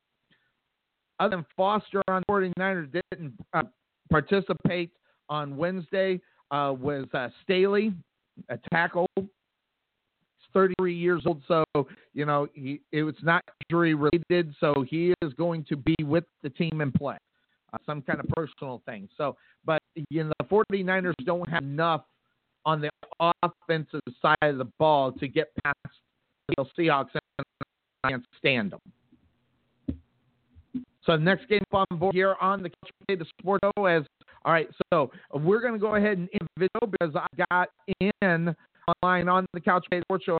In the video now, you can go on over a little bit further down on my Facebook page, hit the click link for the game. And uh, Sherman should not play in this. You're right. Should rest the hammy. I, I agree with you. Uh, so what we're going to do? Hey, Carl, good to see you. We're going to actually end the video and go back to our uh, production because I got on the co-host. He is back here. I'm not sure for how long, but we're going to bring him back here. Thanks for giving us a watch. I mean, if if you like this kind of thing. I know I don't. But that having been said, we're going to finish up on the video. We're going to go back right into uh, the regular show here on the Couch Potato Sports Show. So let me hit that button right there. Move to here. Finish. A. See, I shouldn't be doing this. I. How do we get this thing to work? God. Anyway, let me do this. Let me bring him in. Hey, Cuervo, are you there? Sonny, I'm back. He's back. How long you on for? There we go. Now I can hit finish. There we go. All right. All right. How so long I'll, you back? I'll, I'll I'll I'll stay with you hopefully for the rest of the show. For the rest of the show. Okay. Then um, let's take a step back then as I don't know this this video thing is driving me nuts. There we go. I think I'm done. Yes. Ending video. Let me hit one button, then I'll be right with you. You should leave the video, Sonny. You Huh? leave the video going? No, no, I don't because they can't hear you, and I'm just going to be sitting here doing nothing. So that's the problem. Oh, gotcha. Okay. Yeah. So, so uh, Seattle and 49ers. I don't think this one's tough, Air Cuervo. No, no, not at all. Um, I'm going uh, Seahawks by, you know, a couple, maybe 10, 15 points. Got it. So 10, 15 points for the Seahawks. I, I mean, there's not much to talk about, but I want to I want to jump back to the Miami uh, game and Chargers. We're both on the Miami Dolphins, and you, you know they didn't play last week. That's a disadvantage. But Jay Cutler, I think, is a, is quite might be the reason why we're looking here. They got Jai who ran the football very well last week. Um, so they got that going for them. Why why are we not feeling very confident in the Chargers? Well, I mean, I just don't think they have anything. They don't really have a lot going for them. I mean, there's a lot of holes that need to be filled with this football team, and the holes that they filled are the uh, you know the ones that are they're minute compared to what they need to be filling. They need Right. they need some better offensive line help. They need some better secondary help.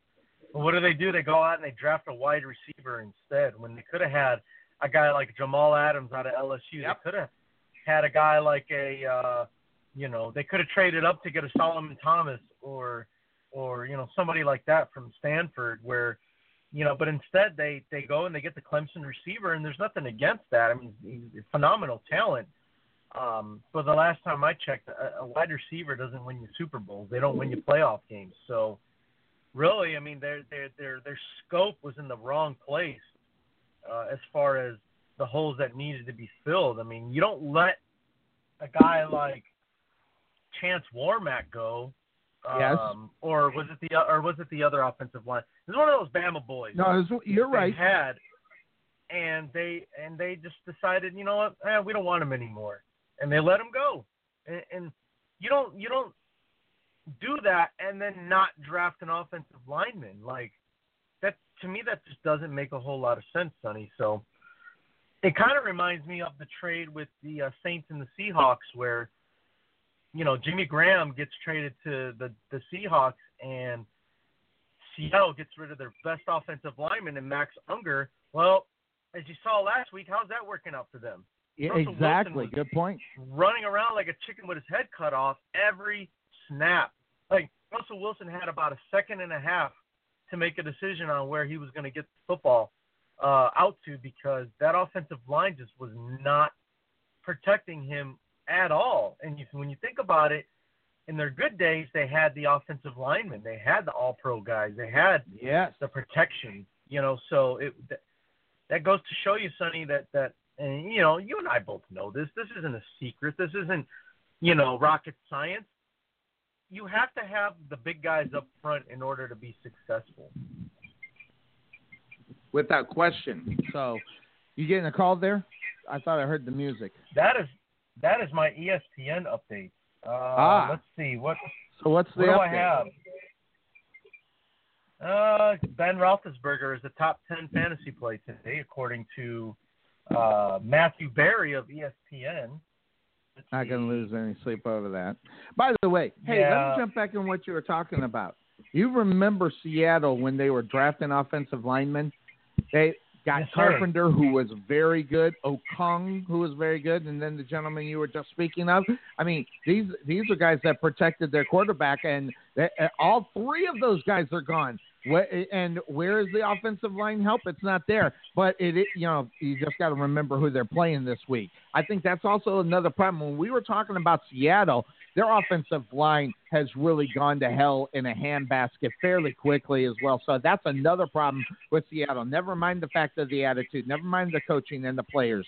So you, you, the talent on that offensive line. If you're not going to listen, if you're not going to give your number one quarterback and a guy that is your franchise player and Russell Wilson time to throw the football, don't expect miracles. Don't expect you know big playoff wins in Super Bowl uh, in Super Bowl uh, games.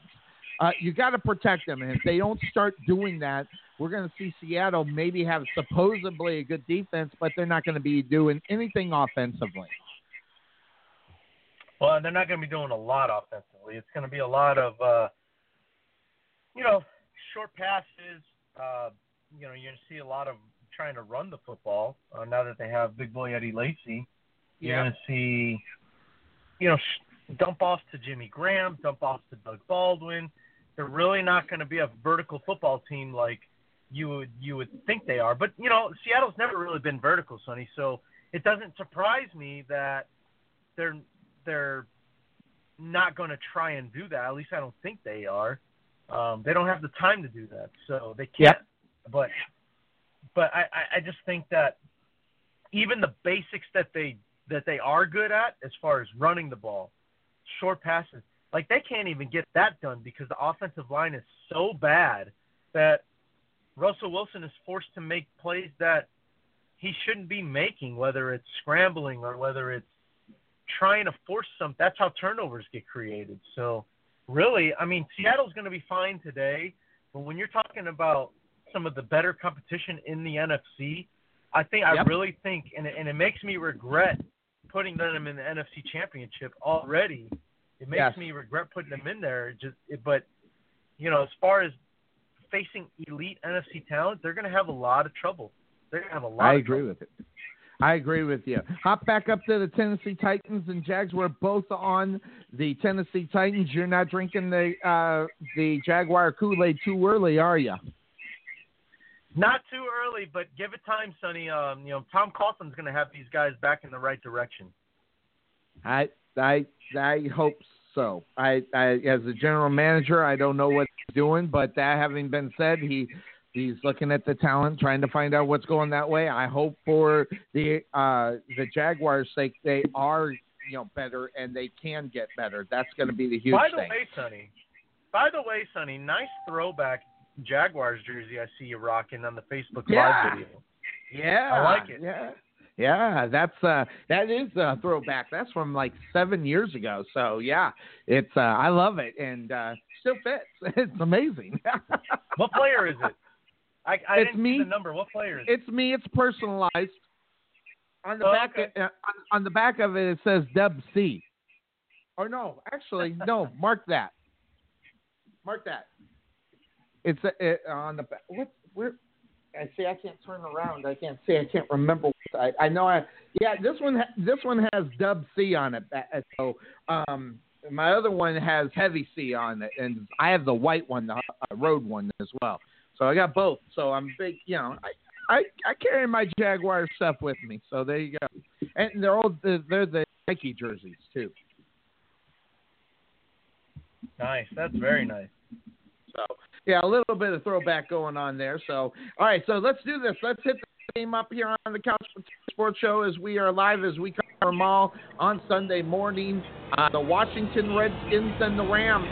You know, I don't know. I you know I love what on Jared Goff. Are you a buyer or seller of Jared Goff's week number one performance? Or do you say, hey, even a blind dog has got to find a bone every once in a while, as the Rams got their victory last week, uh, and we picked them as they played the Colts. Yeah, no, I'm not. I'm not. I'm not buying on uh, Goff, but I'm not selling either. I, I'm more Yeah. like, you know what, the little stock that that I do have or that is available, I'm not. I'm not going to touch it yet. I want to see if the value goes up or down. You know what Yep. I mean? So I'm not Mhm. sold, I know exactly. but I'm You not buying in on we either. You want to see what week two, week three, week four holds for him before you make a decision on Jared Goff. As they, I mean, they did destroy the Colts secondary, forty-six to nine, but who couldn't? And that's the huge thing. So the Rams, that you know, you're sitting there looking pretty. Uh, they take on a team that you know the Washington Redskins. Neither one of us believed in last week. Um, you know, I, you don't have any love for them, but we also like uh, Philly last week. Uh, different game this week, though. Kirk Cousins, I don't know. Is he all set and ready to go? I don't know. But Trent Williams, uh, the all pro left tackle, this is what he had to say. He says, going up against Sean for the first time can be nerve wracking. And we all know that that whole situation is. That, that one's huge uh, in this game as well. Yeah, it is. And there there there is going to be a lot of uh, you know matchups to be looking Story. forward to. Obviously, with you know like you know I'm curious. The Rams trade for Sammy Watkins. Has, is he going to play? Is he going to be a factor in this Rams offense, or did they just trade him to say, "Hey, look, we have a big name receiver now," and not use him? Well, I thought he was injured. I, I'll take a look at that, see if he was injured. Um, as uh, see here, um, Sammy Watkins is injured, so we got to find out why and what's going on. So, uh, let's see here, Sammy Watkins injury update. Whoop, it just went past. There it is. On Saturday, Watkins tweeted that he's ready to go there and ready to compete on Sunday, but Adam Schefter reported, and this thing needs to stop moving. There we go. Adam Schefter reported that he will not play. So there you go. Oh, yeah, I'm not confused at all. Yeah. yeah, good point. So is he playing or is he not? I, I yeah, yeah. I, well, let me ask you a question. This is not from Chris Mortensen. So Mort says it happens. I believe Mort before uh, before um, uh, Adam Schefter, although he's very very well respected, and I know he's there, and I get it. But the question, you know, is is what's going to end up happening? Uh, you know, as far as the injury report today, I, I can get more of it. Uh, but do you think it helps today? If Watkins plays, I, of course it does. Do you honestly think that Sammy Watkins is the guy you got to worry about? I, and the reason why I asked that, Cuervo, I, is I worry about a guy that you know who is mediocre on a bad football team.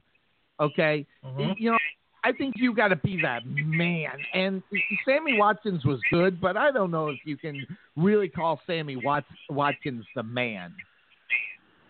No, but but here's the thing. The, the thing about the uh, thing about the Rams though, Sonny, is they need all the help they can get at the wide receiver position.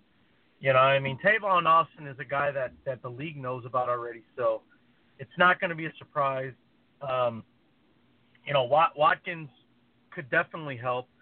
Last, you know, last week the rookie Cooper Kupp had a very good game, but how often do you think that's going to happen this year? Now, if it happens again today, I mean, maybe maybe they've got something there with this kid, but um, you know, a lot of guys showed up week one that you may never hear from again, and it happens all the time. So, uh, but as far as the Rams, Do I think Sammy Watkins is, is a guy that you should be scared of as a defensive coordinator? No.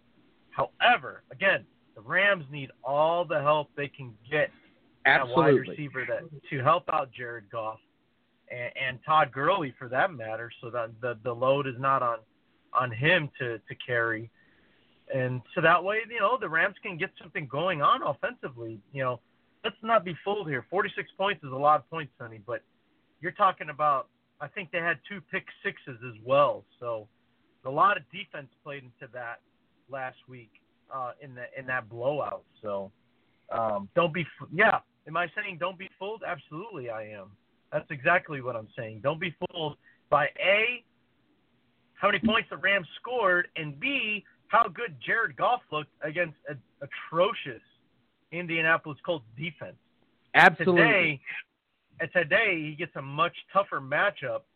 Okay, where you know it, it's you know the, the the Redskins defense is the stronger half of their team. You know. Yep. So that said, I mean, I, mean you're going to see a different Rams team. It's not going to be as productive. They're not going to score another 40. Um, it's going to be a totally different game than what they had last week.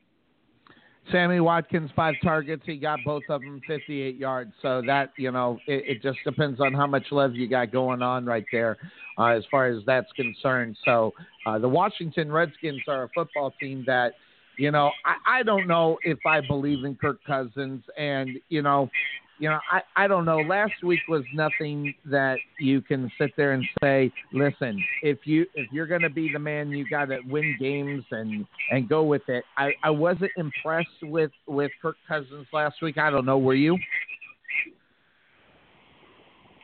Was I impressed with Kirk Cousins? Is that what you said? Yeah, he, I mean, in the loss against, uh, it's okay to lose, Cuervo. I'm all right with that. Um, you know, sometimes I look at the way they lose before I make a decision. They did lose against Philly, um, and but I don't think Kirk Cousins was anything wonderful to to say, listen, this guy is going to be a superstar. Right now, he's getting paid a lot of money, but you know, in week number one, he surely didn't show that the Washington Redskins need to definitely have this guy for their. Well, I mean, it's it's it's one of those. Damn, sacked damn four do, times. Damn if you He- he was- yeah, he was sacked four times, and when he did, and when he did have time to play, he, I mean, uh, you know, when he didn't have time to throw the football, It's twenty three of forty. I mean, you know, that's just over fifty percent. I mean, I think you need more. I think you need to be more accurate. Um, the Ram, you, you, so the Rams defense, you know, they dominated the Colts, but it was the Colts. So you know, are they pretend? You look at both of these teams. Are they pretenders, contenders? And neither one of them strikes me to being a contender. Um, you know, it just depends if you're going to get on the hype train and decide that Jared Goff is the next best thing to come, you know, come around since I, I don't know uh, what the Philly quarterback. Uh, um, uh, his name slipped my mind. Carson mind. Wentz. Yeah, Carson Wentz. I mean, will he do what Carson Wentz did for the first six weeks of the season last year, or will he go ahead and come down to earth, get that, you know, on, I hate to say it on Sunday, to come to Jesus of what the NFL is all about? Uh, when it comes to Goff, I think I think there's there's a more you know realistic um, you know possibility that that the reality is going to hit him in the face because he just doesn't have the talent around him. You know, Todd Gurley is good. Don't get me wrong. I'm not taking anything away from Todd Gurley. After that, though, like it's you know, it's like we just said, like who really scares you on this Rams offense? Nobody. Sammy Watkins is the guy that's always hurt.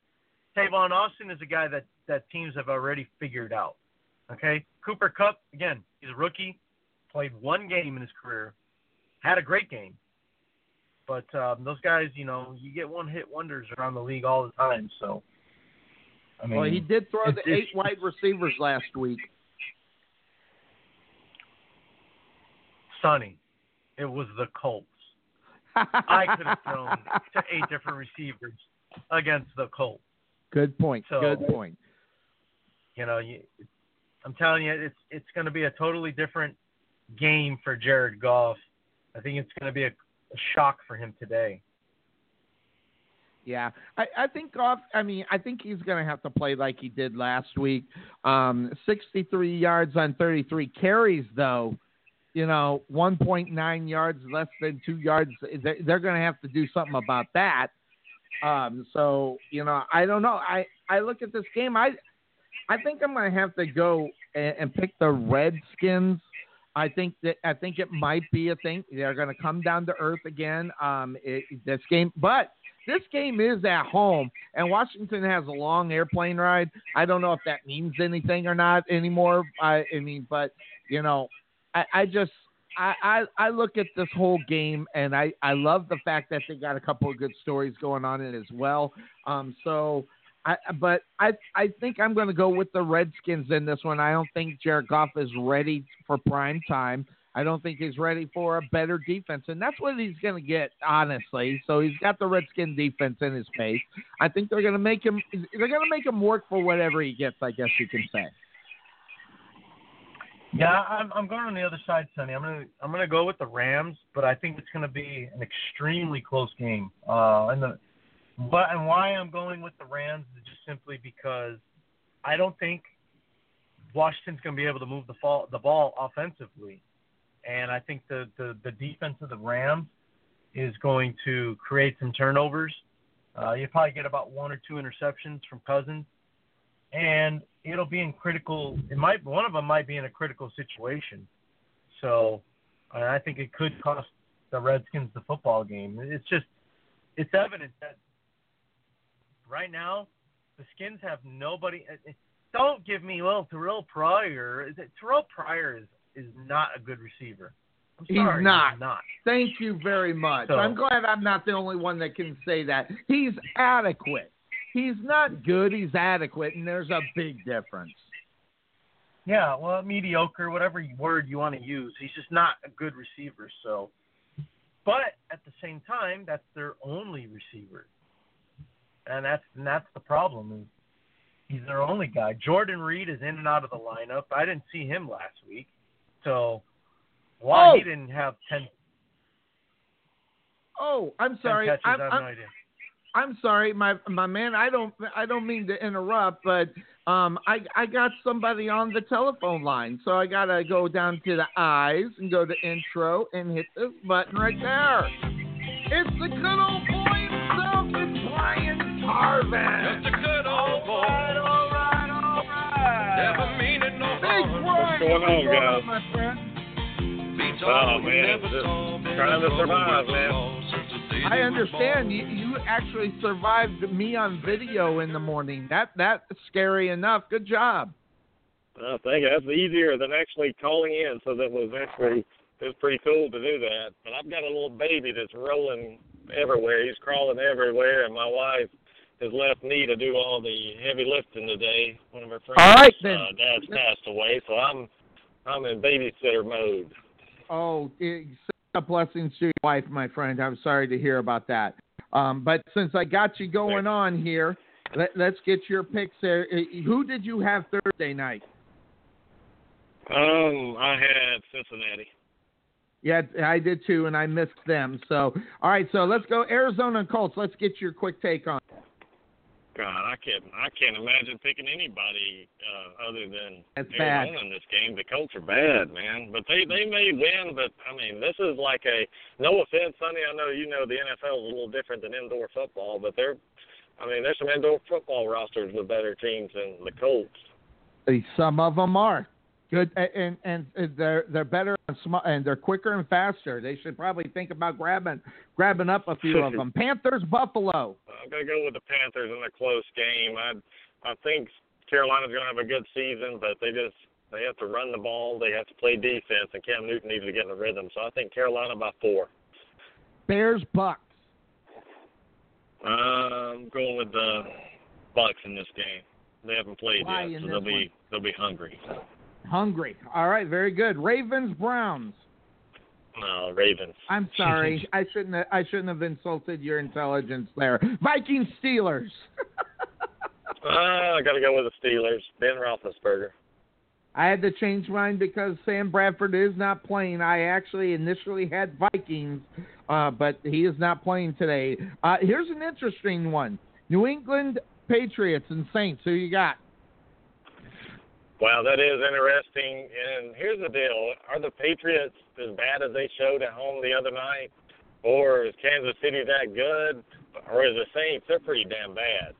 So yeah, the Saints are 0 3 like the last three years to start the season. I'm gonna go with the Patriots in a close one, but I want to pull the trigger on the Saints, but I just can't. I can't. I, there's nothing to get you over the boat uh, on that one, and then you get Belichick gets ten days to go against you. That's not good. Eagles, Chiefs. We are both on the Chiefs. Yeah, I think the Eagles have a shot if it wasn't in Arrowhead. So I think Chiefs in a close game, maybe a field goal, three or four point game, but they get it done. Got it. And uh, Jags in uh, Tennessee. I like Tennessee to bounce back. I think that division's so bad. Damn, it's the worst division I've ever seen in football. But I think Tennessee gets a win. I think you're right. Miami at the Chargers. I'm gonna go with Miami in an upset in this one. Well, uh, both of us are going Miami in this one. I'm right there with you. Here's an interesting one with uh, Seattle and the 49ers. Um, it's not interesting, but um, I think that could it could be interesting because of some tempers flaring. Yeah, and then Carolina just dominated them last weekend in San Fran. Seattle's going to do the same. I think you're looking like a 23 to nothing game, 23 to three, something like that. Seattle covers.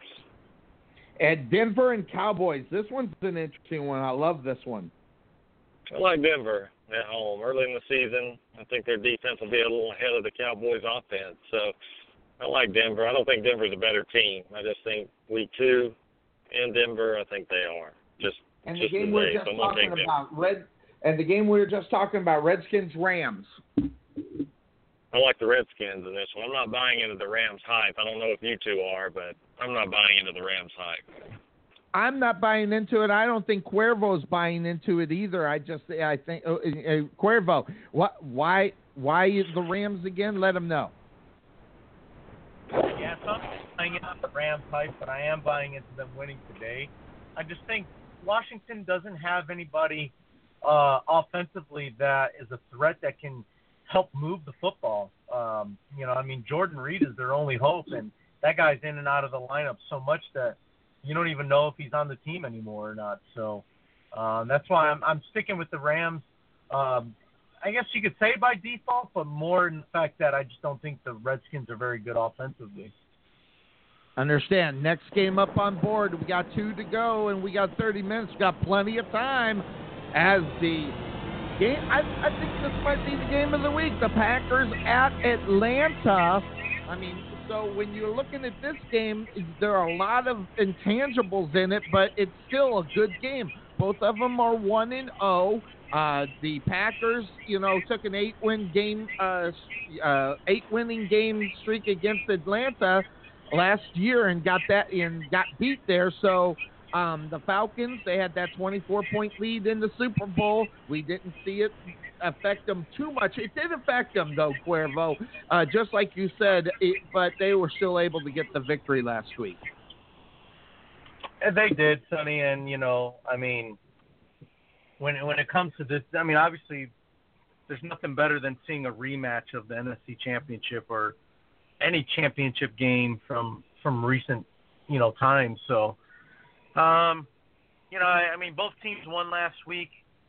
Um, you know, I really look, I really look to see, um, as far as whether Green Bay is more about revenge or, or are they just more about, hey, we just need this win tonight and we're just moving on from whatever happened last year. I, I think based on if I if I know the personalities of the Green Bay Packers, they've got revenge on their mind. And Well, Really, it's quite interesting you say that because do it, but- McCarthy came out. McCarthy came out and said, if you're thinking about last year and talking about last year, you're wasting your time and energy. Uh, he says to get to the point where you're playing in January and the opportunity to play in the Super Bowl, you've got to focus in on what's going on today. That's really what we're thinking about. And I don't believe him, Cuervo. Well, just the fact that he made that statement, I don't believe it either. Um, That's why. I mean, Tarvin. tells- I mean, yeah, Tarvin. Do you? I mean, is that something that you think about? I mean, eh, going into what's going on here now. What revenge? Yeah. Do you think it's a? eh, You think it's an actual thing here? Yeah, it's human nature. I mean, that's Yep. human nature. If you're any kind of competitor, I don't care. It over that kind of revenge overrides most of your rational thoughts. And I think if you're playing with revenge on your mind, you've got a better shot to win on the road. Uh, but that being said, the name of your show, Atlanta playing in a new stadium, it's amazing at night. Oh, Green it's Bay- beautiful. Green Bay is still Green Bay on defense. Let's not forget about it. Now they played well on defense last week, but I'm right there with you, Tarvin. You, you know, you know, week number one, week number one compared to week number two, those are two different things when you're talking about the NFL. They did play Seattle. Um, I picked the pay, I, I picked Green Bay last week. Uh, Cuervo picked the uh, Seahawks. Another big game. Um, I don't think you know when I look at this whole thing. This is that big time game where they start depending on Aaron Rodgers to be the guy, Cuervo.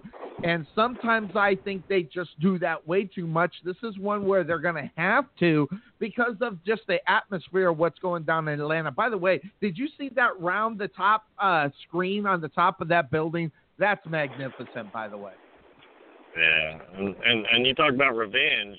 Matt Ryan wants some damn revenge on on the way they lost that game last year, and this guy looks more focused. And I know it's one game, but the Falcons look more focused. I don't think it'll last, but it'll be enough. The Falcons are going to win and get everybody back on their bandwagon, and then they're going to fall off that wagon real quick. Uh, but tonight, have a habit Aaron of that, Rodgers, don't they? yeah, yeah. This is Atlanta, still the the worst city of sports. So I mean, here's the deal: they're going to choke. They're not going to win. We know that living in Atlanta, nobody's going to ever win a damn championship unless it's the Atlanta what Storm or something, the basketball team, the WNBA. Yeah.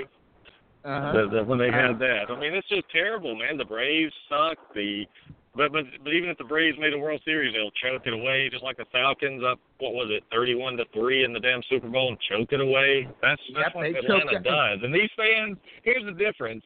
In in Green Bay, they would hang somebody over that shit. In Atlanta, they didn't even mention it the next day in the news. They don't even talk about it. It's like they ignore it. Yeah, they they ignore the negative, and that's one thing that when you are doing sports and you're talking, this is the reason why, in reality, uh, Tarvin's reason why we don't do live interviews with current players, um, because it's just a it's such a kiss butt thing going on, and I hate it. I want to talk to I want when I talk to guests, I want them to be retired. I want them to tell me another team stinks and it actually they stink. And I want to hear it from the people who play the game. And and that's why I like that. But you know, live interviews with live people doing, you know, current, I'm not interested in, and that and that's why. But th- this game right here, there's just a lot of intangibles on it, and uh, parts of me wants to uh, pick Green Bay because that, you know, you know, just the way you know the revenge factor works. Uh, but i don't like the way they came out and uh, uh, stated fairly you know quickly and earning okay that they're going to go out they're they're not thinking about it at all. I can't stand that kind of answer. It's dishonest. And when i hear things like that it tells me that's burning a hole in their butt and they don't like it and i don't think the green bay packers are a football team that knows to come back. I don't think they're a team that knows how to do revenge, and that's what I look at when I look at this game.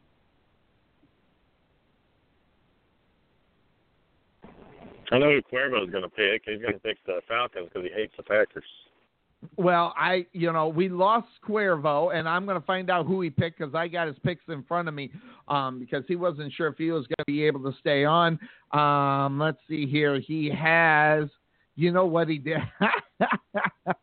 he did pick Atlanta. Um, I'm, you know, I, I, yeah, I, I'm so torn in this game. I've, I, I've been trying to pull the trigger on on uh, Aaron Rodgers in this game uh, the whole morning. I've been trying to convince myself to do it. I, I think what is going to be the difference in this one is going to be Julio Jones. Julio Jones is going to light up the secondary, and I think Atlanta's going to roll all over him. I, I've been trying, like the Dickens, to to pick um, Green Bay, but I just can't do it. Who do you got? I got Atlanta in this one. You got Atlanta in this one? And let's find Yep. out since he is back online. Let's bring him back in. Cuervo, who do you got in Atlanta and Green Bay? We know you have your guts, um, that being the Green Bay Packers, but I think Julio Jones is going to rip up that secondary. Yeah, I, I do too, Sonny. I, I, I really like the Falcons in this game. Um, I just think it's it's one of those uh, where, on even though even though the Falcons won last week, guys, I don't think Atlanta's really satisfied with how they won that game. I really feel like maybe they should have won more convincingly against the Bears. Yes, I and, get you. Um, you know, so with that said, I think they're really going to come out tonight. Uh, you know, on Sunday Night Football, prime time, national television, and they're really going to come out and and and put it on the Green Bay Packers. And I don't know if that's the Bear fan and me talking, but I really think that Atlanta's not really satisfied with how close that game was last week. So I really like Atlanta, uh, and and I like them. I think it's like a a four or five the the the line. Three. Uh, I Three. I, I expect uh, it's three. I, I definitely expect the Falcons to cover that. I think I think I'm right there with you. I think this is the game where Aaron Rodgers is not going to be able to bring him from behind. That's going to be the big thing uh, because what's going to end up happening is Julio Jones is going to be all over the place. He's going to have three touchdowns. That secondary is not good. Um, they played well last week, but they're just not that good. That's, that's a Sonny Clark opinion. Last game up on board is Monday Night Football, Detroit Lions and the New York Giants. And I, I'm sorry, last week's performance against the Dallas Cowboys, out of all the games you've got to show up for if you're the Giants, it's Cowboys. Cowboys, Giants, you got to be there. A couple reasons why. Number one, it's the storied rivalry. Number two, it's a division game. Number three, you've got to be able to put it to the so called big uh, guns that the Dallas Cowboys are bringing to you. And no parts, all three parts of the game, offense, defense, special team, was just about as ugly as I am um, uh, when they p- took on the Dallas Cowboys last week. And that was horrible. And we got the Eli Manning that I think is Eli Manning, the real Eli Manning, who can't get the job done there, Cuervo. Yeah, and then I mean, yeah, I mean, I can only use the whole oh, you know, Odell Beckham was out excuse so much. Yeah. But the Giants scored. I think it was wasn't it three points they finished with? Six. If I six points. Okay, a whopping six points. Yep. I, I It's mean, pretty sad. you still you still have Brandon Marshall, okay? You still have Evan Engram, the, the rookie tight end, who, who's going to be good, okay? You still have, uh, you know, Shane Vereen at running back or whoever else is at running back for the for the Giants. There's no reason why you can only put up six points. None. So you mean to tell me, you mean to tell me that Dallas's defense is so good that with Brandon Marshall, Engram, and a backfield of, of rotating guys, they only let the Giants get six points on the board? Oh, mark that. They I- they I- only did a three. You're right, Cuervo. I'm I'm mistaken. I was going off my. I should never do that. I went off my brain, um, instead of looking at it. Yes, they only got three on the board. Yeah, so three points. One field goal is all they got. Do you mean to tell me Odell Be- you might as well give Odell Beckham the MVP right now. Don't even who cares if he plays this season? Like just get and just hand him the MVP. That that's basically what what we're saying here. And, and that's the and that's the problem. Okay, Odell Beckham, with as much as talent as I got, remember I thought he'd win the MVP. He's got to get in there in order for that to happen. And, and I I said it. You know, he'll make uh, he'll make Eli Manning look ten times better than he really is. And the fact that he isn't in the lineup, and you do have Brandon Marshall, and you cannot get the ball to anybody, I'm telling you right now, that game last night, last week was pathetic, and it's something that if they don't figure out what's going to happen for you know, for this season, this season can get away from them very, very quickly. Because even though it is the NFC West, and usually the team that makes the playoffs nine and seven at best ten and six, you can't go zero and two in this division against teams within your division. Um, so that that loss last week is huge. Now you get a different you get a different mindset this week. You you get a Lions team that you have to fight for a wild card because let's be honest, if the Giants are going to make the playoffs, it's not because they're going to win the division. They're going to have to go up against football teams that are going to be a wild card team. And the Lions, in my opinion, are that team. Look what they. Hey, listen, the Lions won last week. I did not expect that last week. Um, as far as the Lions were concerned, I was really shocked uh, that the Lions played as well as they did against Arizona. You picked them. I picked Arizona. And Matthew Stafford, again, fourth quarter. This guy is money in the bank, and everybody should be happy that all the money was spent on your number one quarterback in Detroit. and You got to be happy and glad you have him. Yeah, I mean they they did lock him up. So I mean, you know now now and I don't see Matthew Stafford being the type of guy to just take the money and and and run in, in the sense of run in the sense of like okay I'm not gonna perform like I have been. I think he's going to continue to to you know play for his word, so to speak. And um, Yep. you know, and like I and like I said before, honestly, uh, a lot of Lions fans don't want to hear it. A lot of football fans don't want to hear it. But I think the best thing that happened to Matthew Stafford was Calvin Johnson retiring. I really do feel that way. percent agree with you. So, you know, now now he can share the love of the football around to everybody instead of just Yep. you know being a Keyshawn Johnson saying give me the damn ball. He can he can spread it out. I still and I mean I'm going to say it until I start seeing it, Sonny. I still want to see him throw to Ebron and his tight ends a little bit more. Other Oh, than me that, too.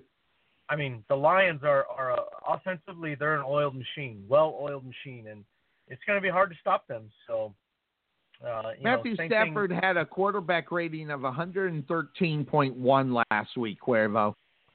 I mean, it, good. And, and and that that is so huge when you think about the talent that this guy has had with with with uh, you know Calvin Johnson. I mean, you're looking at the numbers, and, and I and I'm pulling up the numbers as we speak on Matthew Stafford because there's a number that I think I'm right on, and it is quarterback rating. Um, last year compared to the year before that. So here's the uh, the quarterback rating. All right, get this, Cuervo. He he completed 70% of his passes last year. The year before that with Calvin Johnson, 65. The year before that, 67. Year before that, 60. And he dropped down in 2013 to 58%. You got a quarterback completing 70% of his passes. That is not just MVP numbers, that's Hall of Fame numbers. I mean, so if he continually does that, um, I think the chances of winning football games become better because he's finding the open man instead of staring one down. And we know that's what happened when Calvin Johnson was out on the football field. right? And you know, now I mean, now they, uh, like I said, I mean, it really frees Matthew Stafford to kind of spread the ball how he wants to, and and you know, it, it, it's it's got me in. You know what I'm thinking about now too, Sonny, is since we're on the subject of money, you know, with with Stafford and Johnson, I really think had Johnson not retired, the, the Lions would have a tough decision to make. Let's think I- about this for a second. Yep. You know, it, it's like, okay, what do we do here? Do we keep Calvin and let Matthew Stafford walk, or do we let Stafford uh, stay and do we let Calvin Johnson walk? I think it's a pretty easy answer, but I don't run I don't run an NFL franchise, so I don't know what they think, and I don't know what the answer would have been. But I think it really would have put the Lions in, in a really um, tight situation to where they had to make that tough choice of do we let our star receiver go or do we let our star quarterback go. Yep.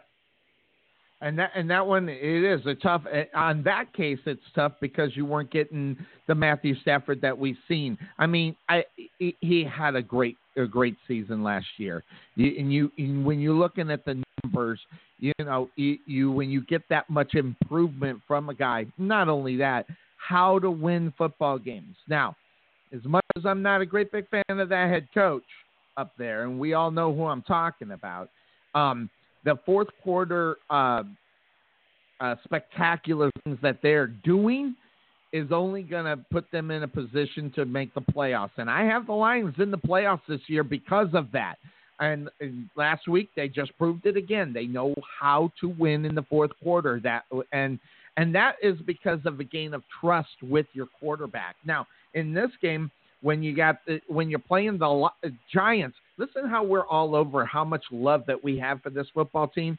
And it's not the fact that I just really hate Eli Manning, and I do, because I will give credit when it's due. Okay? When they play well, they play well. When Eli Manning goes off, the guy knows how to go off. It kind of reminds me about the consistency I was talking about with Adrian Peterson compared to what it is. This guy can rope them off for about two or three games and then die out for two or three games. And that's not what you need at the quarterback position, especially in New York when you're up against the teams within your own division, that being the Dallas Cowboys. Philadelphia, if they get on the streak, watch out. And Kirk Cousins, if he becomes the quarterback they expect him to. So this whole division is depending on wins. And last week, the Giants, you got to get that victory at home. Eh, you know, so now you got to go on and uh, play the Dallas Cowboys later on the year in uh, uh, at home, and you better get that victory, or that's going to be a problem for them. Yeah, if they don't if they don't win that game, that rematch against Dallas at home, then uh, I think I think the you know that really is going to say a lot about. Now I don't know, remember exactly which week that game is going to happen, but if it's soon, I think it can either make or break their season. Just something as small as that. Yeah, and and and plus, if if you're the Giants, okay, you you got to look at yourself. It, it, you got a long look in the mirror. Uh, and it's not the fact that you lost that game. Listen, you can lose against the Dallas Cowboys. It's absolutely fine. The problem is is how you lose the game, and you know you can you can have teams that are good football teams and lose to good football teams. Okay, good football teams lose to good football teams all the time. The problem is is that that performance was so pathetic that you got to worry about the rest of the season if you're a Giant fan. And the reason why you got to worry about it, and I'm going to give you the numbers because they they've got um, let's see here, Giants, Giants, Giants. Where's it at? I doggone it, I just had um, there's Jets. Where's the yeah yeah yeah yeah. Well, oh, there it is, right. All right, so the New York Giants. I'm pulling up their schedule right now um, because this this one's tough. They get the Dallas Cowboys back again in December on December 10th. So, um, but here's here's the here's what they got to deal with, uh, Cuervo. They they lost to Dallas. They have De- Detroit. Uh, They're going to lose this game. Then they got Philly, which is a possibility they'll lose that game. Then they got two games where they can take a break. They should be able to beat Tampa Bay, but they might not. Then they have the Chargers. They should be able to beat that team, but they might not. Then they're going to lose to De- uh, Denver and Seattle.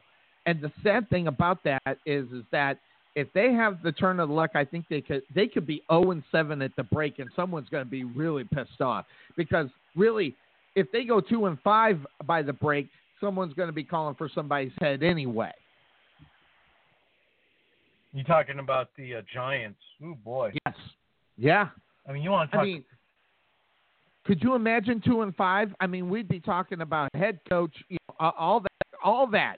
You know, you know, new ownership, new GM. I mean, this thing can fall apart really quick, Well- and it will start next week against Philadelphia. And if they lose to Tampa Bay, oh my God, this could get. I mean, we're. I mean, if everybody thought that the news media in New York was rough, start off 0 and 4, and let's see how bad it really gets. Yeah, well, the only the only way I would see that happening, Sonny, is is, and it's it's it's realistic. It's possible.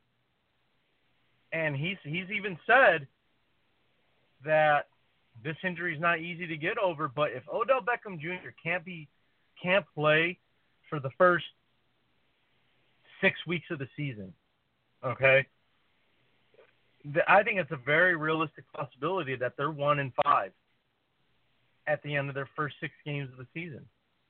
That that's killer. Because, well, yeah, it, it definitely is. You know, because, um, I mean, you're talking about a guy that is asking for all this money and he wants to get paid and things like that. Now, now, the Giants actually have the upper hand and say, why should we pay somebody that can't even get on the field right now? Yep. And they and they have a good point. They have a good point. However, an ankle injury is not something that I foresee it, it really hindering his career. It's going to hinder this think. season. Mm-hmm. Yeah, it's I mean it's gonna it's gonna hurt him this season, but it's not gonna be something that you have to watch out for year after year after year unless they try to rush him back and they try to play him when he's not ready to play and then he does major That's what. I worry about. They're going to get desperate. Cuervo, if they, if they lose this week, which by the way, who do you have in this game? I, I have Detroit um, uh, in this game um, because I just don't trust the Giants. And then you throw in the fact that they might not have Odell Beckham. Um, that that just makes it worse. Play then Detroit will win. So if, if who plays that because you broke up right there. Beckham. Okay, so we'll, we're allowed one asterisk pick per week. Okay, if Beckham plays, he's on the Giants. Okay, but if he doesn't, he has Detroit, and I I get where he's coming from. Um, so and it's going to be. it's a cop out, Sonny. I know it's a cop out, but that's that's how important. I It's not it a cop out. It just goes to show how valuable the guy. Even though I hate his guts, Cuervo, it goes to show how valuable he is, not as a wide receiver, but to Eli Manning. Forget about any other quarterback in the NFL. I don't think he adds that much value, really. I'm going to say that. I know it sounds a stupid statement, but if you got another guy that you know, and it, it, it can't be Brandon Marshall because it's the same team. But if he was on a different team with a star, you know, would even Beckham be, you know, you know, in the news as being one of the best wide receivers in the league? No, I don't think he would be. Uh, just more in the fact that there are other guys out there in the league. So that's where I'm at with with Odell Beckham, and I, and I hate him as a person. I like him as a player. Uh, listen, I I chose him as the MVP. So that right there tells you something. I hate the guy, but I have him as the MVP. But he's got to get out on the football field. I'm right there with you, Cuervo. Yeah, you don't. If you're not on the football field for a long period of time, you don't win the MVP.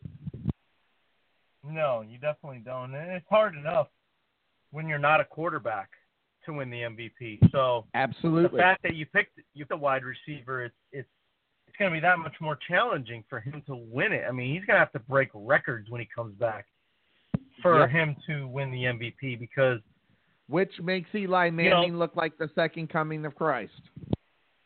uh, yeah, well, I mean, in that case, maybe Eli has a better chance to win it if if that's the case. Good point. So- Good point. You know, I mean, 12 out of the you know 13, 14 past MVPs have been quarterbacks.